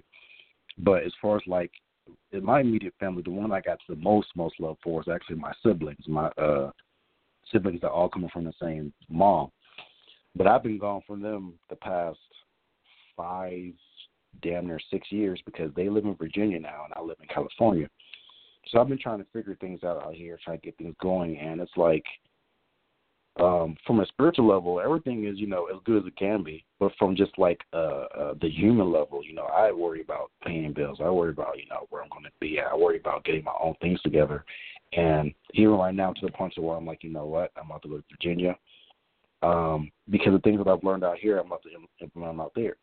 I can get a job mm-hmm. wherever I want. Getting a job is not a problem for me anymore, but I just don't want to do it out here in Southern California. Like I'm just done. It's already expensive as hell to be out here, and mm-hmm. for me to do what I want to do, I want to be able to pour into, you know, uh, pour in myself. You know, I was talking to you when we were texting about getting into Reiki healing. I wanted to learn Reiki healing, not necessarily to turn into a business. I just want to know, you know, because I feel like if I learn Reiki, I can learn different avenues of how to deal with my energy, different avenues how to deal with my spirituality. And then I'm eventually going to mm-hmm. make videos about to help other people deal with their own energy. So I just want to do it just to do it, and I, I want to do it out there because it's like I want to be with my family. You know, I'm going to be an uncle soon, so I'm like, okay, that's pretty cool. So I'm like, I want to do that. And I don't be out in California no more because I'm just sick of the scenery. I'm done. I'm going to the next place. And I hear you. It's yeah. um you know what happens too is that and this is something what you're going through and it's something that I went through too before I moved to Florida is that um in in Santeria we call it the ori. The ori is what's inside our head. It's like a how do I explain it? It's our consciousness basically. And when I when I moved to make the decision to move to Florida, I was like, you know what? I had same thing. I had enough of this area. I was tired with the BS and the jobs and all that stuff. And I remembered when I moved to Florida, I actually had a reading from someone months ago before I moved that they were like, you know, you should move to like somewhere like Orlando or Miami or Tampa. And I wound up moving to Tampa and I went, oh man, I totally forgot about that. But going back to what I was saying was the the our conscious, our ori, um, sometimes puts that in our in our mind like you know what it's time to go you you have some other stuff in virginia to do you know um, yeah. But I like talking to you because I I get ready to talk about something else, and then you bring up something else. I'm going, oh, that's a good topic too. But I I realized that I did some. I I was in a, Re, a Reiki class as like um ex, uh, they were practicing, and I know it does wonders. And I've actually closed my eyes. I was laying down, and they I thought they actually had stones near my head. They had put stones mm-hmm. in my, my crystals and stuff in my hands for different reasons but when I found out, because you feel the energy in your the head move and all that, and I went, "What? What were those stones?" Like I felt the pressure, and she told me, "No, those were my hands." And I went, "Whoa!" But I wanted to ask you this, as I was talking to, um, she was on an episode, a couple already. She's a great spiritualist. She, I work at her um, her psychic shop in town. Her name's Luna, but she gives a bunch of classes, and that's where I was. I was kind of a victim to the Reiki class, but it was cool. Um, I was talking to her about symbols I'm seeing. a matter of fact, I want to take a picture of a notebook. I, I drew symbols by accident. I want to see what you know about them. But I was telling her about these symbols, and she goes, "No, that's because you know, you're supposed to learn Reiki." And I'm thinking, well, maybe because uh, I remember talking about drawing signs in the air and this and that. Mm-hmm. So I, I want to know what yeah. your opinion was with symbolism and alchemy and Reiki. Uh, well, I'm not into Reiki. I understand. I understand we all have energy, and it is, you know, uh, we can form it in different ways. So I, I get that. And the symbols that we can use, you know, um, there. I think there are certain symbols that have a certain power to them, and if you draw them out, they're going to immediately have some sort of, of effect. All right, and mm-hmm. I think symbols are the same thing as like deities, or, or, or deities the same thing as symbols. It, it's just like it's just a, a an energy that you're opening up. It's a gateway that you're unlocking with the symbol. So I think when people write their symbols of Reiki, because I'm familiar with some of them, when they draw a certain symbol or a certain frequency of healing that they're able to, you know, provide, um, that's all they're doing. They're just opening that that that gateway to get that particular energy to make it work for them. I'm and I think with Reiki, I think of the, oh, uh, go ahead. notebook. I was I was doodling. I sometimes when I do readings, I just doodle, but then I turn the notebook sideways and I went, those are like rune symbols or something. I don't know. So I wanted to know what your opinion was. I'm still listening.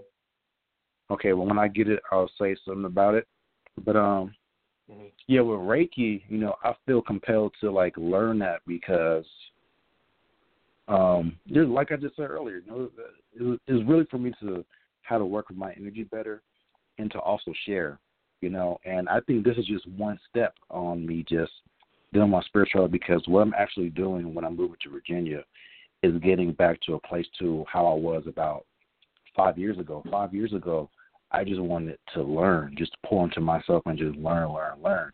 But this whole five years of me being in California, I've been trying to survive, you know. So mm-hmm. the, freedom for me to go and do whatever I want wasn't there because I was so worried about how I'm going to make my next, you know, my next, you know, dollar bill so I can pay for whatever I got to pay. But since I'm going out there, I know finding a job is not going to be a problem. I know that I'll be I'll be good. Now it's for me to just focus. Oh, here's another thing I'm moving out there too. This is a big thing. This is a huge thing. Sometimes when you live with family, not all of them are going to be they're going to understand your spiritual path. So that actually, you know, uh, stunts your abilities to do something because you're always wondering, like, should I be doing this? Is it okay for me to summon this deity because there's someone in my house who doesn't like it? And if you have respect for someone else's household, if you're not living there yourself, to have respect for them, you know, like I'm not going to be doing all these different rituals to experiment with, you know, my own spiritual journey because not everyone is going to like that. Not everyone's going to want those energies, no matter how good or how bad it might be. They don't want the energy in their house. So me moving on to Virginia, I'm going to be moving in with my brother, and he's spiritual. He's spiritual just as me. He understands what's what's happening, so I'm going to have a lot more freedom to do what I want spiritually, and not have to worry about you know um, a family member family member's opinion on it. So that's another part where I'm going out there. But it's going to just help me grow to learn different things and just share it ultimately that's ultimately what I would do is just if I if I can get if I can get paid to be a motivational speaker to go around and just share things to help people, you know, with their own thing and not only share with people but to give people the power to be like, Here, do this and you never have to come back to me to to get any more lessons. I'm gonna just give you the game and run with it. I wanna do something like that. And I think just um, me going on a little trip to, to learn different things are gonna help me achieve that. The only thing that um I I could tell you personally is that spiritually I know that you're going to Virginia because there's something like you you finish a chapter, you're going to find something you don't even know what you're going to find. You're going to find some other things, people. You're you're learn you're on a mission right now, and um, you're going to meet some cool people. You're going to find some interesting things, but what you mentioned too is not just family. It goes beyond that because in high school I kind of had to go around it. You know, you have to wear. You, I, when I was initiated, they give you a bangle, and they call it uh, your Ide, which is like the color bracelet of the Orisha. And someone asked me like, "What is that?" And I was like, "Uh, it's my great grandmother's bracelet. I just love her." She, they were like, "You're you're weird." So okay, but what? family won't always get it. I come across a lot of other Italians or other family members that not family members, other people's family members that they have a hard time telling them that they're on this path because they don't know how to explain spirituality or different religions for themselves. Um, the other thing too is sometimes family isn't good, and we just have to move on and go go about certain things their way because it just happens that way. Um, you know what too? Even even friends, and this isn't so much it's over time. I, I had dreams about people, and I said, "Hey, man, like I don't know what this means, but just be careful." And some stuff happened, and I think it freaked them out. And that you know, you don't talk for a while because they don't know what's going on and how to explain that to what's what's up with Joe. Um, so you kind of have to go through things, and it's, this is a for me a um, a way of not I don't want to say sacrifice, but it's obstacles that you're going to have to go through as a spiritual person, but it's also learning about who you really are. Um, yeah. I know a lot of people that they're very, very confident because they've already been tormented by people growing up, and they're like, you know what, this is this is this for me, and this is who I am, and I'm not afraid of it. And they're really good spiritualists. They're really good psychics. So it's uh, everyone's different, but I just kind of came across recently that I'm more open to. I always was, but I'm more open to everyone being a human being. We have different beliefs and choices, politics, um, and I just learned how to listen to it. And I accept we all do accept everyone for who they are. Children always come first because they're kids, and just being a, a decent human being is what it really comes down to. Yeah, yeah, because there's a lot of human beings that need to be decent in this day of time because there's so much agendas from the negative polarity that's just that throws everyone off. So uh, I remember last show you talking about politics. I don't even deal with politics myself because it, it it's it's a revolving door of bullshit. That's what I always liken it to. It's like it just we I could be the most you know political person ever, but I'm just gonna be swinging this door to always talk about the same old bullshit over and over and over again. And I remember when I was telling my story in the last show, you know, when uh when all those Facebook videos of people getting killed by the police, all this bullshit takes a toll on you. So you have to make a decision for yourself. Like, am I going to keep on putting my own personal energy into feeding these narratives of bad stuff going on? And I know the stuff is still going on. It's always still going on, but it's like, how much of it are you going to consume for yourself? If I'm always looking at bad stuff all the time, it's going to manifest itself in my life, and I don't want that to happen. So I got to take my mind off of it, even if it means, you know, people saying, "Oh, Earl, you're not down for your people because you're not sharing videos of people getting shot by police or showing different means of, you know, different police brutality and different kind of stuff." I'm just like, no, because sharing that stuff it gets me mad to know that the bullshit's still going on. And even more so that I can't do anything about it. So why am I'm gonna keep on doing, you know, tormenting myself, looking at these things that I have no control over. Right. And that's something that and, you um, understand yeah. when you're on this when you're on this spiritual path. If you still think of things on a human level, you'll you won't be able to see things from a different perspective. So even though I have compassion for other human beings and what they go through, you can't let it make you go down. You can't make it bring down your vibration. You know, and that's very important. Um, I agree with you, and that's something that upset me. And over the past of time, I remember seeing all those shootings, um, and I got to the point where I was like, social media is is horrible too. Um, got to the point where it's like, why is all this happening?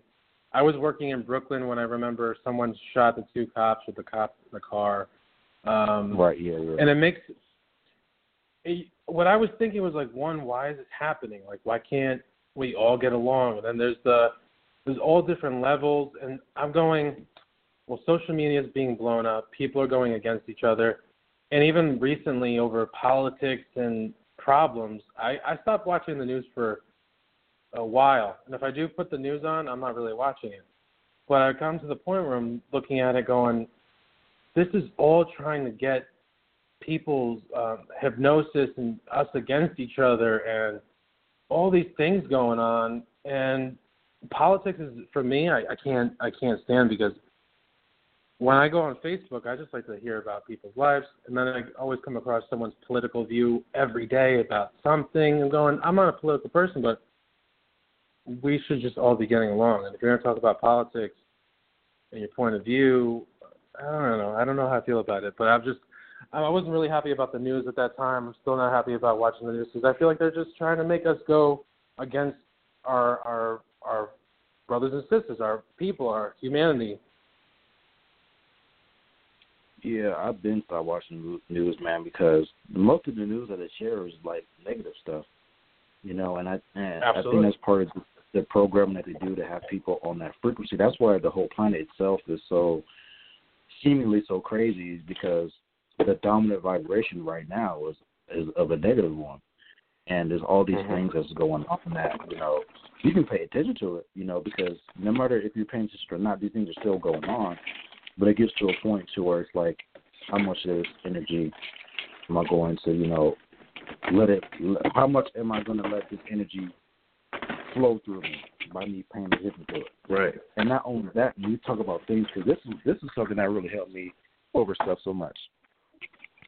What makes you think that we have the right to choose what's good and what's bad down here, what's wrong or what's right? What makes us think that when something happens to someone that it wasn't supposed to happen for a reason that we don't understand? All right. When someone right. gets shot by the police, on a physical level, it might be people rioting, people being mad, stuff like that, and all that stuff. But on a spiritual level, how do you know that the people involved from a deeper level, they didn't have to go through that for whatever reason? Yeah, it might be some bullshit because we're looking at it from the outside in, but we really don't know why these things happen. And then if we really believe that everything happens for a reason, there are no coincidences. These things mm-hmm. happen for a reason. So once you're able Absolutely. to accept that understanding, you got to accept that you're not going to know everything that happens in the universe. There's some things that you just won't know. So some mm-hmm. things you're like, you know what? I don't know why it's happening. I I'm I don't feel right about it, but at the same time, it might be happening for a deeper level that I don't understand. May not understand, or I will find out later. But some things you got to let ride. You know what I'm saying? How? Um, let me make an example for this. Um, what, what example can I use for this? This this stuff we were talking about before, right? When bad things happen in your life, you have to go through that to realize, okay, I'm not supposed to be doing that, or I should have been doing this. It's a lesson for you. So how do you know there's not no big ass cosmic lessons for groups of people, or people with certain mindsets, or people with you know they grew up a certain way? Earth is literally a, a damn school. There's so many lessons that that I learned from so many different people. It's uh, we we got to stop, you know, being judgmental about the next person and try to find the understanding.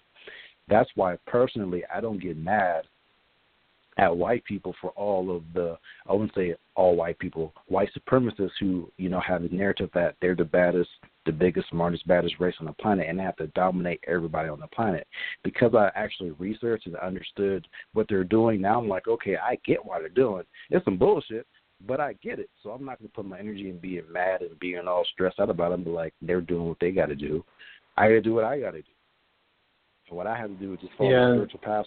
I ain't gotta come back here to this crazy motherfucker. But everyone has their own thing that they gotta figure out what they need to do, and they'll figure it out. And you're gonna connect with people that, you know, this color stuff don't even matter because we gonna start. Because like when I'm talking to Joe, when me and you having this podcast, this is like the talk of the gods. All right, when you have different women out here, this is talk of the gods and the goddesses. We're not talking about regular dumb shit. We're talking about helping people on a spiritual level that's going to get them to a different level. And like I said, we're talking about some God stuff, not little crazy stuff that's running on the planet right now. Well, I want to say a couple of things to kind of tie up what you just what you just ended with because it was interesting. But I agree with you, and that's where I kind of like you take a step back because um you what a couple it wasn't too long ago that there was the white supremacist and there I was like what is going on in this world, man? Um I wanted to bring up this too, and it was interesting, and I had to take a step back because I understand it, and at the same time, I kind of just didn't want to get involved. But the um, Afro-Cuban uh, religion, the, the the deities. Well, there's there's God, which is above the deities, and um, then there's the deities. But the deities are African deities, and what I came across on social media, and it's not something that I just like politically talk about, but I understand. I get where it's coming from. Um, they were upset because of um, well, well, white or American or whatever nationality. Um, we're we're changing it or doing something that we didn't belong. But what I find interesting was two things: is that one, it's um it's a religion that welcomes everyone. It's um it's a beautiful religion. The um the the thing is that if you do or how you come about the religion, it means that somewhere down the line, the African culture was in your bloodline, and that's why it's coming Yeah. back again. It's your it's part of your ancestors. I'm you know I'm Sicilian, so maybe that's it. I don't know, but you know when you take a DNA test, you're not just going to be American or Italian. You're going to be a historical culture of mixed things.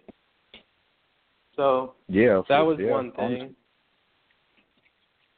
And I under, you know, I I get it, but that's why I don't like to get involved about political stuff and it also it's very interesting because when we deal with the spiritual guides or we deal with um the religion, especially with the spiritual guides, there's things called the um a misa or spiritual mass. And there's certain prayers that we um we we say to make sure the room is uh, clear of any negativity, that everyone and everything comes with good intentions. And then people leave the misas, and, or you know, I've I've heard people leaving misas and go- and just talking bad about whoever it came. And I only say this because I've I've seen it, especially in Florida, where it's a beautiful religion. It's supposed to be about one thing, and then it turns into someone knowing more, and they're not sharing it, and this, and that, and the other thing. It's just trying to get along with everyone and just understanding that not everything will fit uh, in different ways. So it's an interesting, um, and it's it's it's something else too, because then other people want to take a step back and go, well, I don't know. But in all honesty, in my in my experience, is that everything works out. You'll you'll find the path that you have to be on. You you won't have the same journey as um, you know the other person that you know that's in the religion. everyone has a unique journey, and it's not going to be it's going to be where you have to go. Your path brings you where you have to go, and it does it doesn't just correspond with the Orishas. They might say, hey, you know, you have to go to the spiritual guides or your ancestors, and it's all about balance. Sometimes it's not one, it's the other, and just taking care of everyone. Man, um, I remember maybe about six or seven years ago when I was really into, you know, the Illuminati and really into learning about white supremacy, I used to bang on that shit super hard, like crazy, like just, you know, going in. But what I come to realize is that, you know, even though I was sharing all that stuff and making my little things about it, a lot of people wasn't picking it up. Yeah, I had some people understood what I was saying, but for the most part, people wasn't, you know, picking up and and and doing whatever with it um, as I'm going down the line with the spiritual journey, I find out that I've helped more people talking about spiritually than I ever would have talking about, you know, the Illuminati or white supremacy or, you know, all these different things. And that's something that I really take a lot of pride in, just helping people, period. I touch a lot more people talking about this than I would anything else because it's coming from a positive place. And the beauty of it is that the people that you help it, it's like a domino effect. They go help people and help them do whatever they need to do, and then it you might end up solving a problem, um, solving a problem that you thought was a problem in the past right now.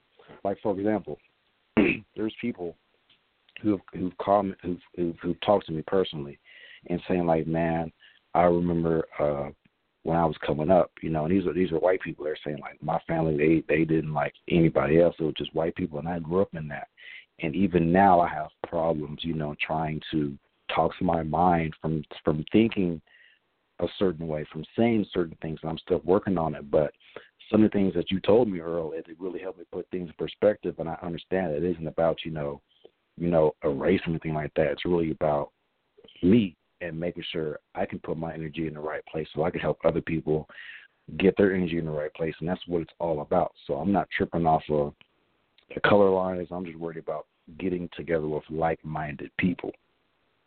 Period. And that's the stance that I yeah, have right now. I'm just trying to get together with like minded people because there's some black people I want to talk to because they be saying stupid shit too. You know what I'm saying?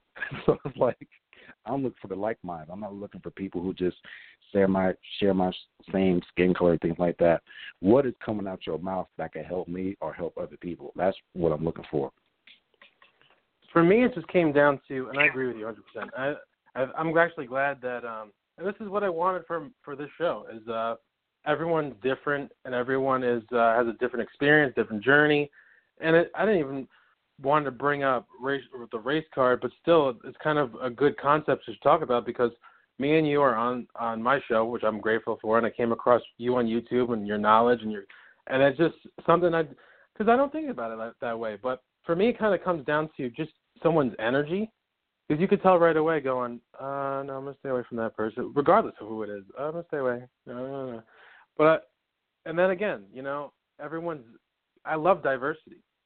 There's so much different diversity in culture and food and experiences. Is it's amazing. So I mean, that's all it comes down to for me is your energy. You could tell if someone is off a little bit, or you just gotta be careful, or you could be great.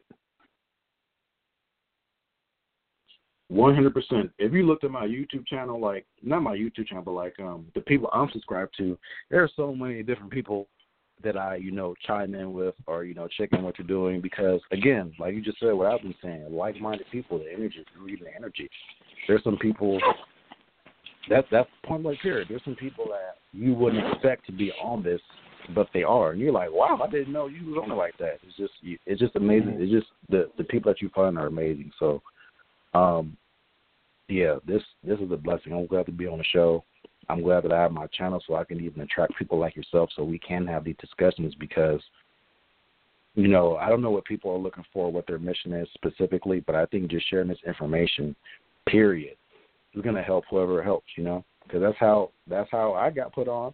I was listening to Blog Talk radios and people were giving out books, and I would look at the books, and I was watching YouTube videos. I did all that stuff to to, to get to the point where I'm at now. So we're the millennials doing it, you know, and just passing we're just passing the baton because Generation Z they're eventually. Matter of fact, they already they already know a lot of stuff that we're talking about without even knowing it. If you get what I mean, they they know it at a subconscious mm-hmm. level. They may not be able to verbally say it, but they do it.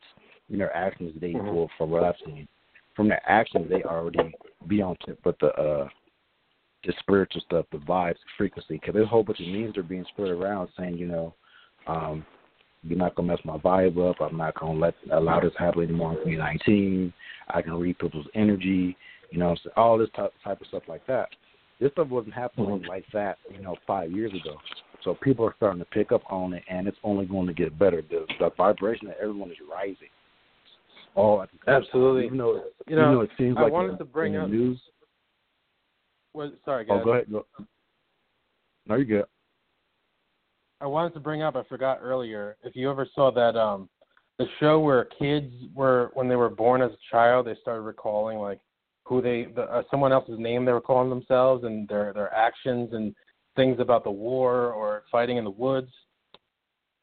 Oh no, I've never seen that. Yeah, there was I forget this show, but there was two there was two I came across that um I remember, and one was uh, a kid that was a, it was a boy who insisted that his name was some something else, and he was in the the war. He was in World War One or two, and it got to the point where like he was talking about this this landscape or his home, and his parents um brought him to where he kept requesting to go. This a little kid. He's like, I want to go here. Bring me here to right. this uh, memorial. They wound up bringing him to um this landscape, and I think he ran to this place that he kept describing as like this is my home, and he kept he actually said like this is where I keep my stuff here. Da da da da. After that, kid for like forgot about it. Like he let it go. He made peace with it. And then the other one um insisted that he was a and it wasn't just like being a kid. He insisted that he was like a tribal fighter and he was doing certain moves. And what I was going with that is that we're born, like you said, we're born with the natural um, knowledge that who we who we were, what we are. I, I said some things before I don't remember or really know why. I told my parents, and they never made sense of it either. but um, we're born with this knowledge, and then there's this like hypnosis theta phase where we go to school and day in and day out, this and that, that, that, and we get you know tricked Yep. Um, I remember someone was saying I was watching this on video. His name is Brother Panic. He was saying like when um when children are born, they still have their divinity intact. They have no fear. That's why children are always in a constant state of danger. They're running around and climb shit. A baby will walk, will crawl right down the stairs. You don't stop it. So you got to keep on, you know, saying, "Don't do this, don't do that, don't do this, don't do that." But their divinity is still intact when they're a child because no fear is happening. They'll do whatever they want to do because they're still under that um energy of like, you know, whatever realm I was at before, there was no danger. There was no stairs for me to fall off of. There was no cliff for me to fall off of. So this stuff I don't even understand this. So let me just walk down here and just go off the cliff. They only stop doing that because we tell them stop as parents. So definitely. When you start tap like the younger you tap into you know the spiritual stuff the more potent it will be because you don't have all this human stuff. You don't have all this programming messing with you. And that goes back to my story with my nine year old cousin where i gave him that little meditation and he started seeing stuff. It's just like that. Mm-hmm. and you know the best way to tap into spirituality not the best way one of the ways is to actually go back to your childlike instincts. I remember you talking about um Elegba, am I correct?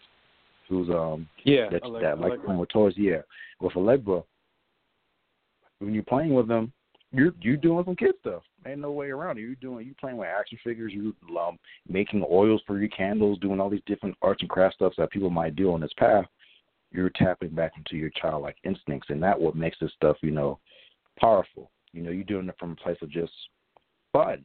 I'm doing this because I like making oils for my candles when I do candle work. I like, you know, coming up with sigils when I do sigil work. I like meditating and I like, you know, visualizing certain things because I be in places that, you know, I thought up, but it's just so cool that I'm here. I love you know how many dreams I had of being Spider Man, bro? Like this shit is wild. I think I'm Spider Man in some other world, like for real. I'm gonna be Spider Man when I die. I'm gonna be in some realm where it's just be a whole bunch of different spider people and we're just swinging off buildings. Stuff like that, man. You know, just tapping back into that childlike instinct is a very powerful thing. Absolutely, absolutely. It's um because uh, I, I'm even doing it now. Sometimes we just overthink. Um, we overthink when we're meditating. We overthink doing something, but really it's just like that letting go of this uh, outer circle of our mind where um, it's really just just doing it, be in the moment. And we were free as a child, free as a kid to imagination, and that's really honestly like if you could start to imagine it, you think like you're not really seeing something, and that's really how I see my spiritual guides is that um, through through my third eye, that like a projection sometimes in my mind, but you have to believe that and understand it first. You can't just, well, I don't know, I don't see it. yeah, man, just uh, confidence. And that's another thing. You gotta have confidence in yourself and your childlike abilities, and, and to to to believe that stuff is happening. So when you see symbols, like when you close your eyes and mentally you start seeing symbols that come to you, you start questioning it, then it, then you just mess the whole thing up. Sometimes you just have to go along with the ride and see what you see whenever you get out of it. You know, remember, write it down or whatever, and figure it out either right there or later. And confidence helps right. because I remember sometimes when I started dealing with my altar, I would hear things subtly, and I'm like, "Is someone calling me? Like, what is that?" At first, it was scary, but as you get, you know, more and more used to it, you're like, "Oh, okay, someone is saying my name." Let me go meditate and say, like, "Hey, who's that?" Let me just figure out what that is. Because I remember as a kid, this happened all the time. My mom and dad, even different family members, grandma, aunties, all them, they can attest to this. I would run in their room. Did you call me? And they'll be like, No, what are you not? Didn't call your name. You talking about boy, get out of here. And all the time I would hear someone whispering my name, Kenny. I think I said this in the in our last uh radio post, you know, my family name is Kenny, so they say Kenny. Who Kenny? I'm like, What the hell? Now every time I hear that name it's like a subtle whisper I'm like, you know, let me go ahead and meditate and see what's up with that. You know, someone might be trying to come through and tell me something. Sometimes it's a deity, sometimes it's an altar, sometimes it's a symbol, you know, and I may not understand what it is at that point. Sometimes I do, but when I don't understand, I just go, okay, I have this symbol. If I catch it, then I'll know what's up. The shit pops up, and I know I'm supposed to be going here for something. I'm supposed to be doing something with this. So, um, right, confidence in yourself helps a whole lot too. Yeah, yeah, absolutely. That's um sometimes it's just when you see it, you're gonna go, well, there's a reason behind it. Instead of just going, what was that? What is it? Right. You know, why did I see it? I don't know. Just kind of have to take your time to figure it out. Some things, like I just kind of realized that you just have to wait for them to show you when they're ready to show you. Yep. But Earl, I want to thank you for joining me for another episode on uh, Millennial Third Eye. I'm glad we come up with some cool topics to talk about. And um, no problem. I wanted your opinion. No problem, man. No problem. Matter of fact, um, I'm gonna be on the show for your poetry. I'm gonna be just listening in. I'm still gonna see if one of my friends come through because she does poetry. So uh, I'm gonna see what's up with that. But I seen that you did a few episodes, and I'm like, man, I missed those because you know I've been working. But um, some of them I, I definitely want to hop in, not not to be a guest, but just to listen in and see what other people have to say because um, I think it's really cool. I think it's real cool. Thank you, I appreciate it. Um, I don't know how to uh, how to check the like on iTunes. We just I just realized that I, I was on iTunes uh, within the past couple of days. I thought I was I thought anyone could search, but I've realized that um, I had to kind of add it to this iTunes request or so we're live now on uh, podcast, but apparently, um, I was looking at the uh, the episodes and the popularity of the episodes. There's already uh, mm-hmm. five of them, and one of them was the one we uh, we already did. So I thought that was great. Oh, cool. All right. Well, hey, shit, I like that. That's cool. That's awesome. That means people are, you know, tapping in and and they're listening and they going off and doing whatever they do with it. And that's what it's all about. I love it. Mm-hmm. But um, I wanted your your uh, thoughts on the next episode because I don't even know where it, where it's going to go. But the uh, the Matrix, or is that like a no no yet? Is that for later on? Um, like doing you want to do like a video breakdown on the Matrix, or just what do you mean by that?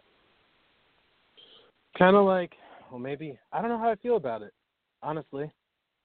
The Matrix on how um the our world really the labels and okay.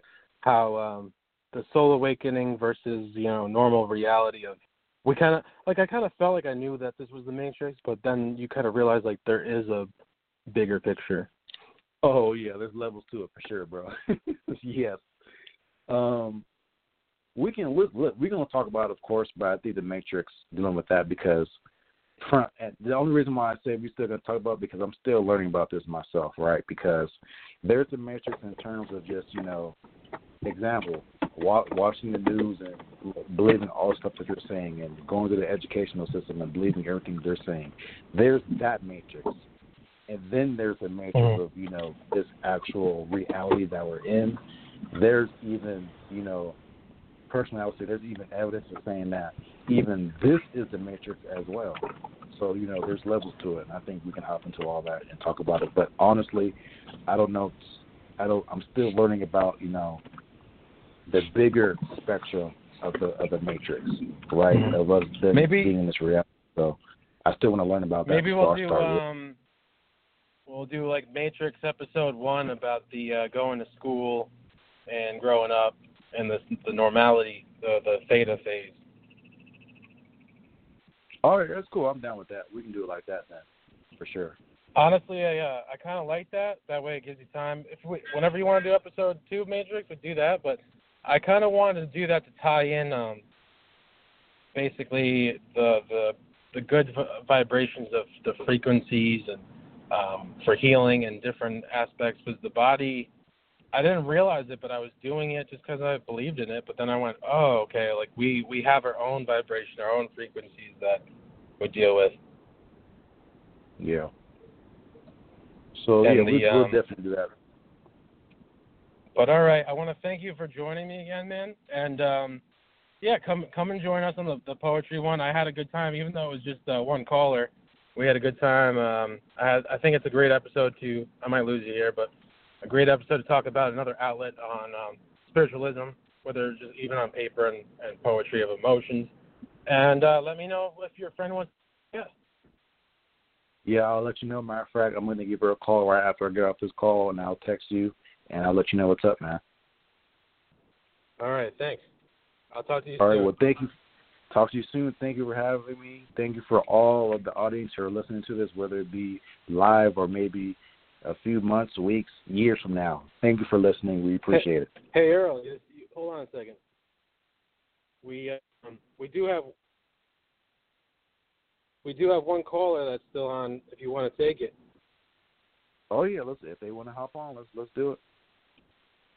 All right, all right. Hi. Hello, 607. You Hello. there? Hey. How you uh, doing? We're really doing readings, but uh, we were talking about a bunch of stuff tonight. Were you looking to uh, talk about the topics? Well, I heard you had uh, ancestors, altars, and deities. Yes. Yes. Yes. I have an altar. I was thinking about buying like a my Native American ancestors picture from the Native American store and put that up there. That's about what I'm missing. I got candles, I got rocks, you know, I got um oils and sage and sweet grass in this little thing. Um, well, I want to tell you that um I don't I don't think you're you're off at all on the Native American because Native Americans um show up as spiritual guides uh for multiple reasons. They're they're pretty much popular for protection and guidance as well. Um and some of them are medicinal, but I want to ask you: Did you come across any statues that you you wanted to represent any Indians? Because I, from what I'm, what it sounds like is that your your consciousness, your soul knows that there's something Indian spiritually. Yeah, well, I don't know what you said exactly, but um, my great great grandmother is a full-blooded Cherokee. Mm-hmm. Oh, so are you talking about an ancestor altar? Yeah, it's not exactly any kind of altar right now. I'm a little misguided, but I always wanted to have an altar, and I keep putting things up to be an altar, and I got a little box now to be an altar. Yeah, let me. Well, you're I not wanna- misguided at all. You're not misguided at all because you're making an altar and you're you're you're you're actually getting messages to even put something on there. That's a good thing. So there's no right or wrong way to do it. You're doing it as good as anyone else. So, um, all right, let me ask you this: Are you of um, for better word, for better use of the word, are you African American? No, I'm white. Okay. So sometimes people, I only reason why I ask that because I know with my people, um, us dealing with Native American ancestry, there's a lot of us who are actually have who are actually Native American, but sometimes somewhere down the line, we forgot that we were them because word the word of mouth tradition has been lost. Maybe there's some kind of traumatic events that happened, you know, during those times in the past, you know, couple of years to where that information was just lost. But I know that some people, when they want to connect with that energy, it's an energy that's open that, to connect with. So even with you, um, you're saying that you have Native American ancestry. If that's the case, there's no putting something that represents that is the right way to go. Don't ever think of it as something negative. Go ahead and go for it. If you have a symbol that comes to you in a dream or wherever it comes to you by, and it, and it tells you, "Hey, get this," and put it on your altar, go for it. Your altar doesn't need to be this specific Native American thing, especially if you're just now starting. Um, put whatever you want on there. As you develop and grow spiritually, eventually you're going to have designated designated altars for specific, you know, uh, traditions or deities or whatever. Like I've only Is been there Wiccan for the longest time in my life, but I've leaned toward Catholic, and I pray the Rosary every night. And I got a big picture of uh, Saint Mary or Hail Mary, you know, Mm-hmm. There's nothing wrong with um, Mother Mary. both. I mean, there's um, for me, for me too, is that um, as a as a priest in Santeria, I was raised Catholic, and the Catholicism is still actually a combina- combination of the two because the spiritual and ancestral um, go through the Catholic part along with the Sa- Santeria part. So there's nothing wrong with that. But I want to tell you as well. I agree with Earl. You're not being misguided, and I wanted to ask you: Are you looking for answers? Because I I feel like you um, there's, there's something you're going through or you went through that you you want answers, but you're not sure where to go to. Yeah, ever since um last Halloween, I've felt like a big whirlwind of co- confusion around me, and it just got worse and worse all the time. Maybe not worse and worse, but I felt it all the time, and I'm just like wicked confused or whatever. It just feels really bad. That's Um, that's what, what, kind of answer I'm. Don't mind me asking. It's just uh like being foggy in the head, not not being able to speak and not knowing what the problem is when you're trying to fix it. Mhm. Okay. Okay. Um, what about uh, emotionally? Do you feel depressed? Do you feel down? Like your energy's being taken? Well, there was a couple days I realized my energy was really messed up because I had a couple boxes here that weren't uh supposed to be here.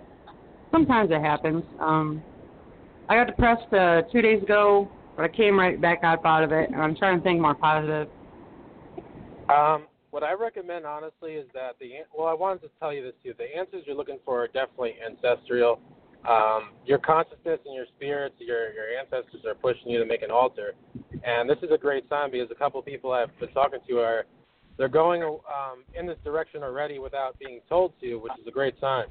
So if there's anything I can recommend, I mean, white candles, um, a clear glass of water, but make sure when you light the candle, um, I don't know if, if Earl does this too, but through my experience, um, I I make sure I verbalize the candle so that it's dedicated to the ancestors and Mhm. speak to them because by lighting the candle, dedicating it to them, you're you're making sure that that energy goes to them specifically. And when you light the And how candle, do I speak to my you talk- ancestors? Like, how do I speak to them and what if I don't have a name for them? Um, well, your ancestors are basically your bloodline, the relatives you knew that passed away, or anyone before you that passed away. You don't need to know all of them. Um, just address them as your ancestors, and talk to them like you're talking to me, whether it be verbally or consciously, and tell them, you know, this is how I feel, this is what's going on in my life. Uh, I need some help with this, and make sure you thank them because they're they're working behind the lines.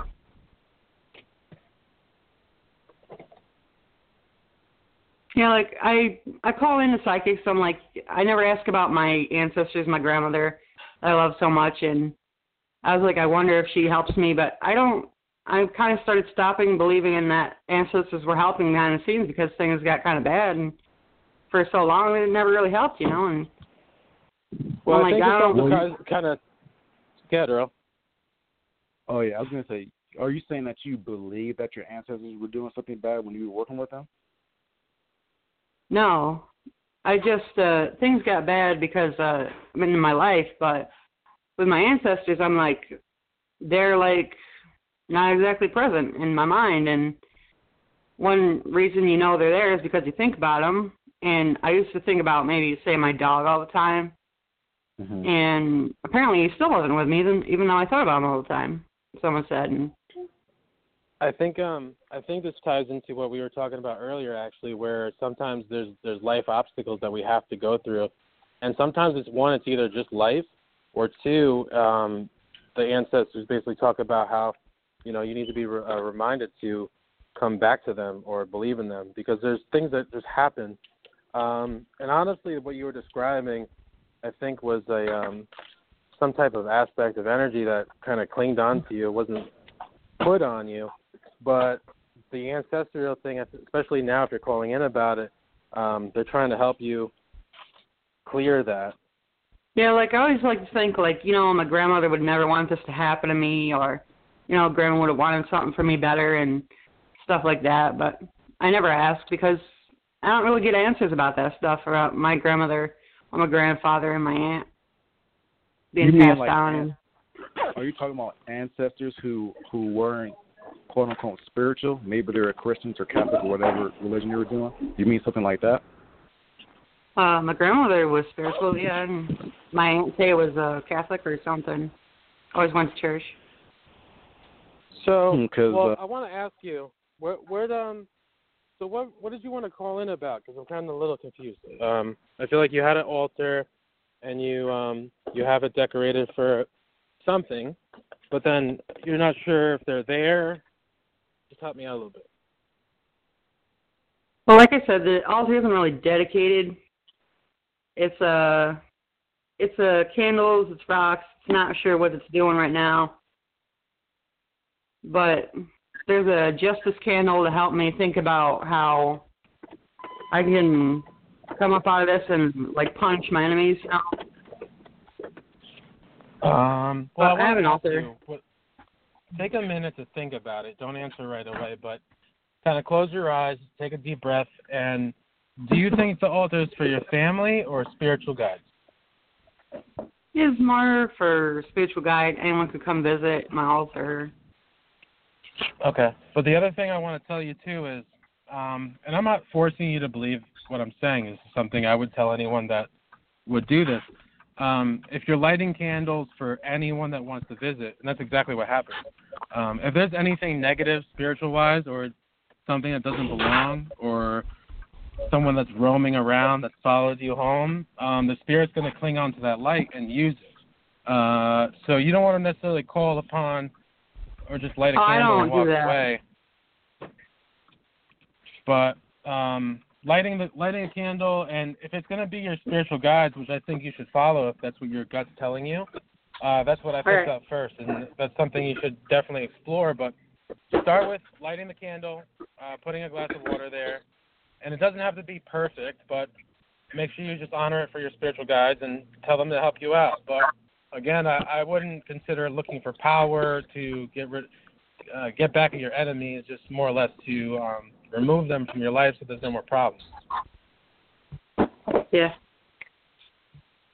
Um. Because uh, it, it does happen. We want we want revenge. We want to get back at someone, even if they might have done something to you spiritually. Uh, in the end, really, our our life obstacle is to go through certain things, and we go through them specifically. But there's ways to fix it, correct it, and remove it. but I definitely think you're being guided to making an altar for your spiritual guides to help you out with the questions and answers you're looking for. Mhm. Okay. Um, for some reason or another, I want to ask you if there's like a certain pattern you put the rocks in on the table, crystals. Um. um. Well, I pick up a rock at the store whenever I can, and I just I used to put them in certain pouches and move them around from pouch to pouch, and now I just keep them on the altar. Okay, okay. So they're just different colors and crystals and things. Mhm. Well, I I would take it day by day, kind of like patient patiently um, go through things that you're gonna you're gonna realize on your own on your journey. But if there's anything that I could totally tell you that you're on the right path with is setting the altar up and dedicating it to spiritual guides. Because when you told me about the picture of the Indian, um, it's not just family. There's there's a spiritual guide of the Indian that's most likely walking with you to help you with your current um, obstacle. Mhm. Um, and for some reason, I don't know how to put it into words. I'm just going to say it. I, I really didn't know uh, you're going to call in about stuff like this, but it's great. Um, what I'm being told to tell you is that, uh, well, I, I pick up that you're you've been hurt. You've been hurt through different subjects. Um, there's something about trust going on. You have, well, you it's trust, but you're looking for knowledge from your past for for your present. Um, it's, Mhm. it's kind of tying in. So you're a little bit lost emotionally, spiritually, which is fine. You're not sure like who to who to go to, but you know that life is not just this. You you into your future, um, where where you need to be basically. Um, and this this um, wherever you're at now, career wise, spiritually wise, all of it, your gut isn't wrong. You're gonna learn more as time progresses. And I think the first step, and I don't think this, I know this, the first step is to believe in yourself because this is an obstacle you need to go through. You need to believe the things that you hear consciously and dreams that you have that you might not know, but you have to go look them up because you're being shown and told in, in different directions on where you should go, what to do. You're already doing the, the altar, which is great. Um, so just follow your gut right now, and you're going to be leaded to the people that need to teach you what you need to know. I, I don't know if it's going to be in uh, a shaman, a shamanism. It might be in a in a lodge. It might not be just completely spiritual. It might start off in a in a in a route that way. But you're definitely going on the right way. Just don't give up on. Um, don't let your emotions take over, where you're kind of like, ah, this is it. Just stuck. I give up. Yeah. But there's something with um right now your path is very very sharp. And i mean that because you need to learn some things spiritually. I, I pick up on family uh communication problem. I'm not sure what's completely going on. You don't have to share that with me but there's something that's going to help and it's going to be through you spiritually. So if you feel the urge Mhm. to do something for the family spiritually without the you know there's little things you could do. Um but let that kind of come to you.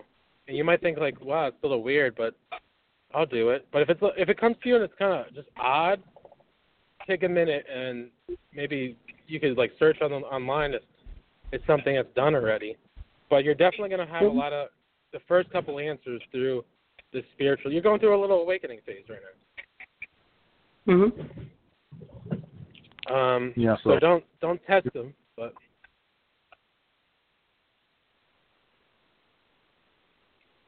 you definitely get that Native American, um, whatever it was that you're looking at. You go ahead and pick something up like that. It can be a feather, it can be some kind of flute, it can be a dream catcher, uh, Mhm. anything like that. Just go ahead and pick it up. Whatever you feel compelled to put on your altar, just start putting it on there.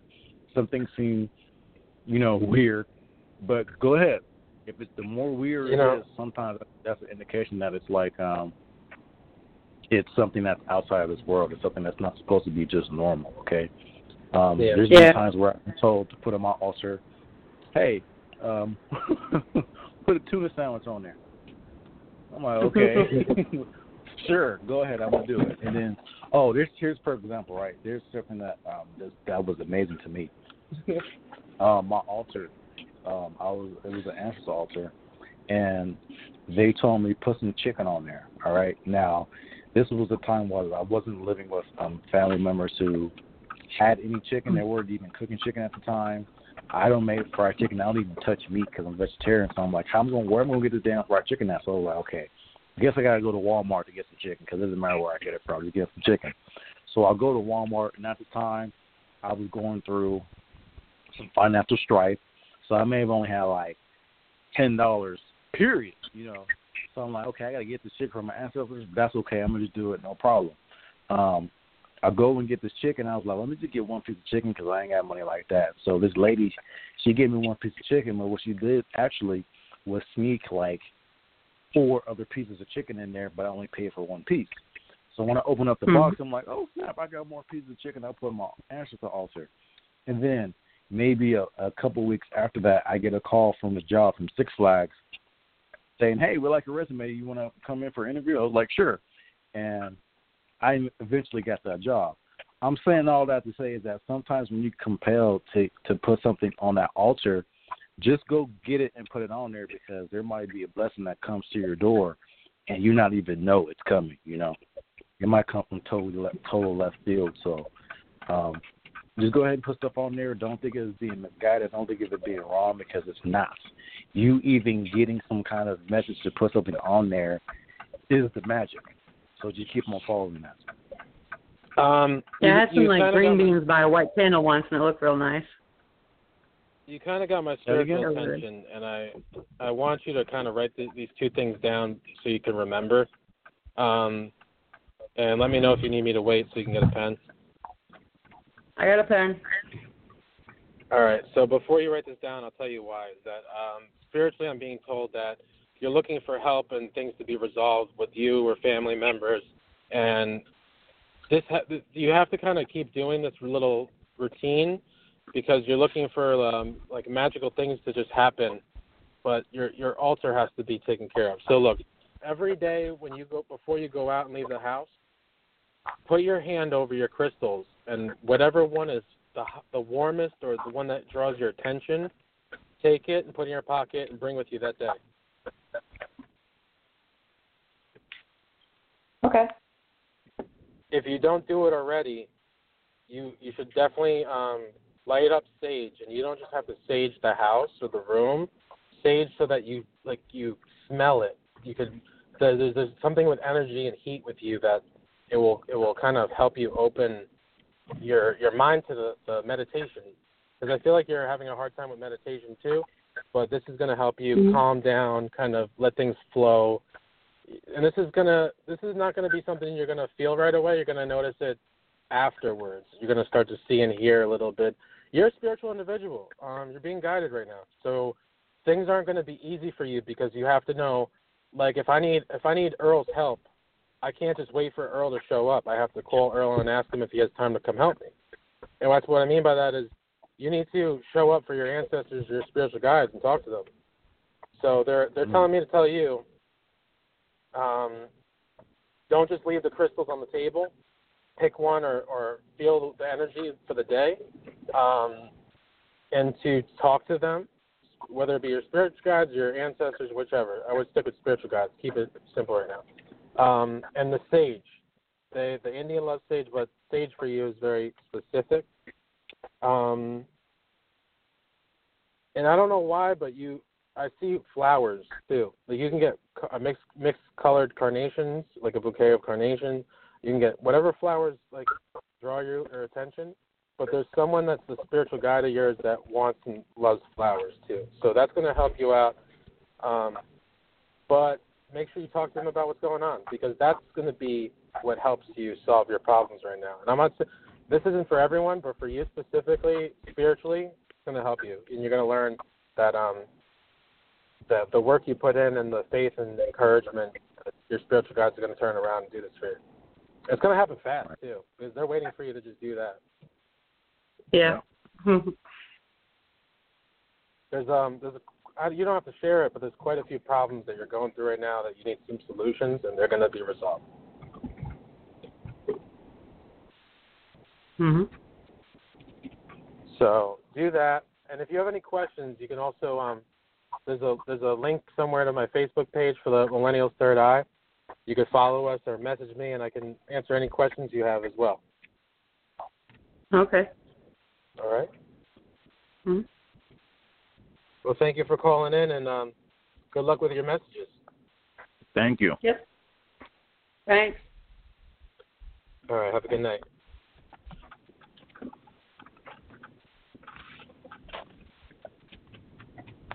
Well, Earl, I think that is a uh, very successful and great ending to this episode.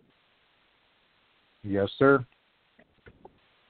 So let's let's do it again, man. Um, honestly, I'm very grateful to have you on the show, and I, I have great uh, conversations with you. We get off topic, but still on topic, and it goes on for I think we've been on for a couple hours now. So um, till next time, keep in touch. We'll we'll talk about another topic soon, whenever you're free.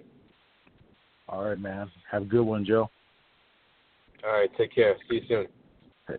Thank you, everyone. Thanks for calling. See y'all later.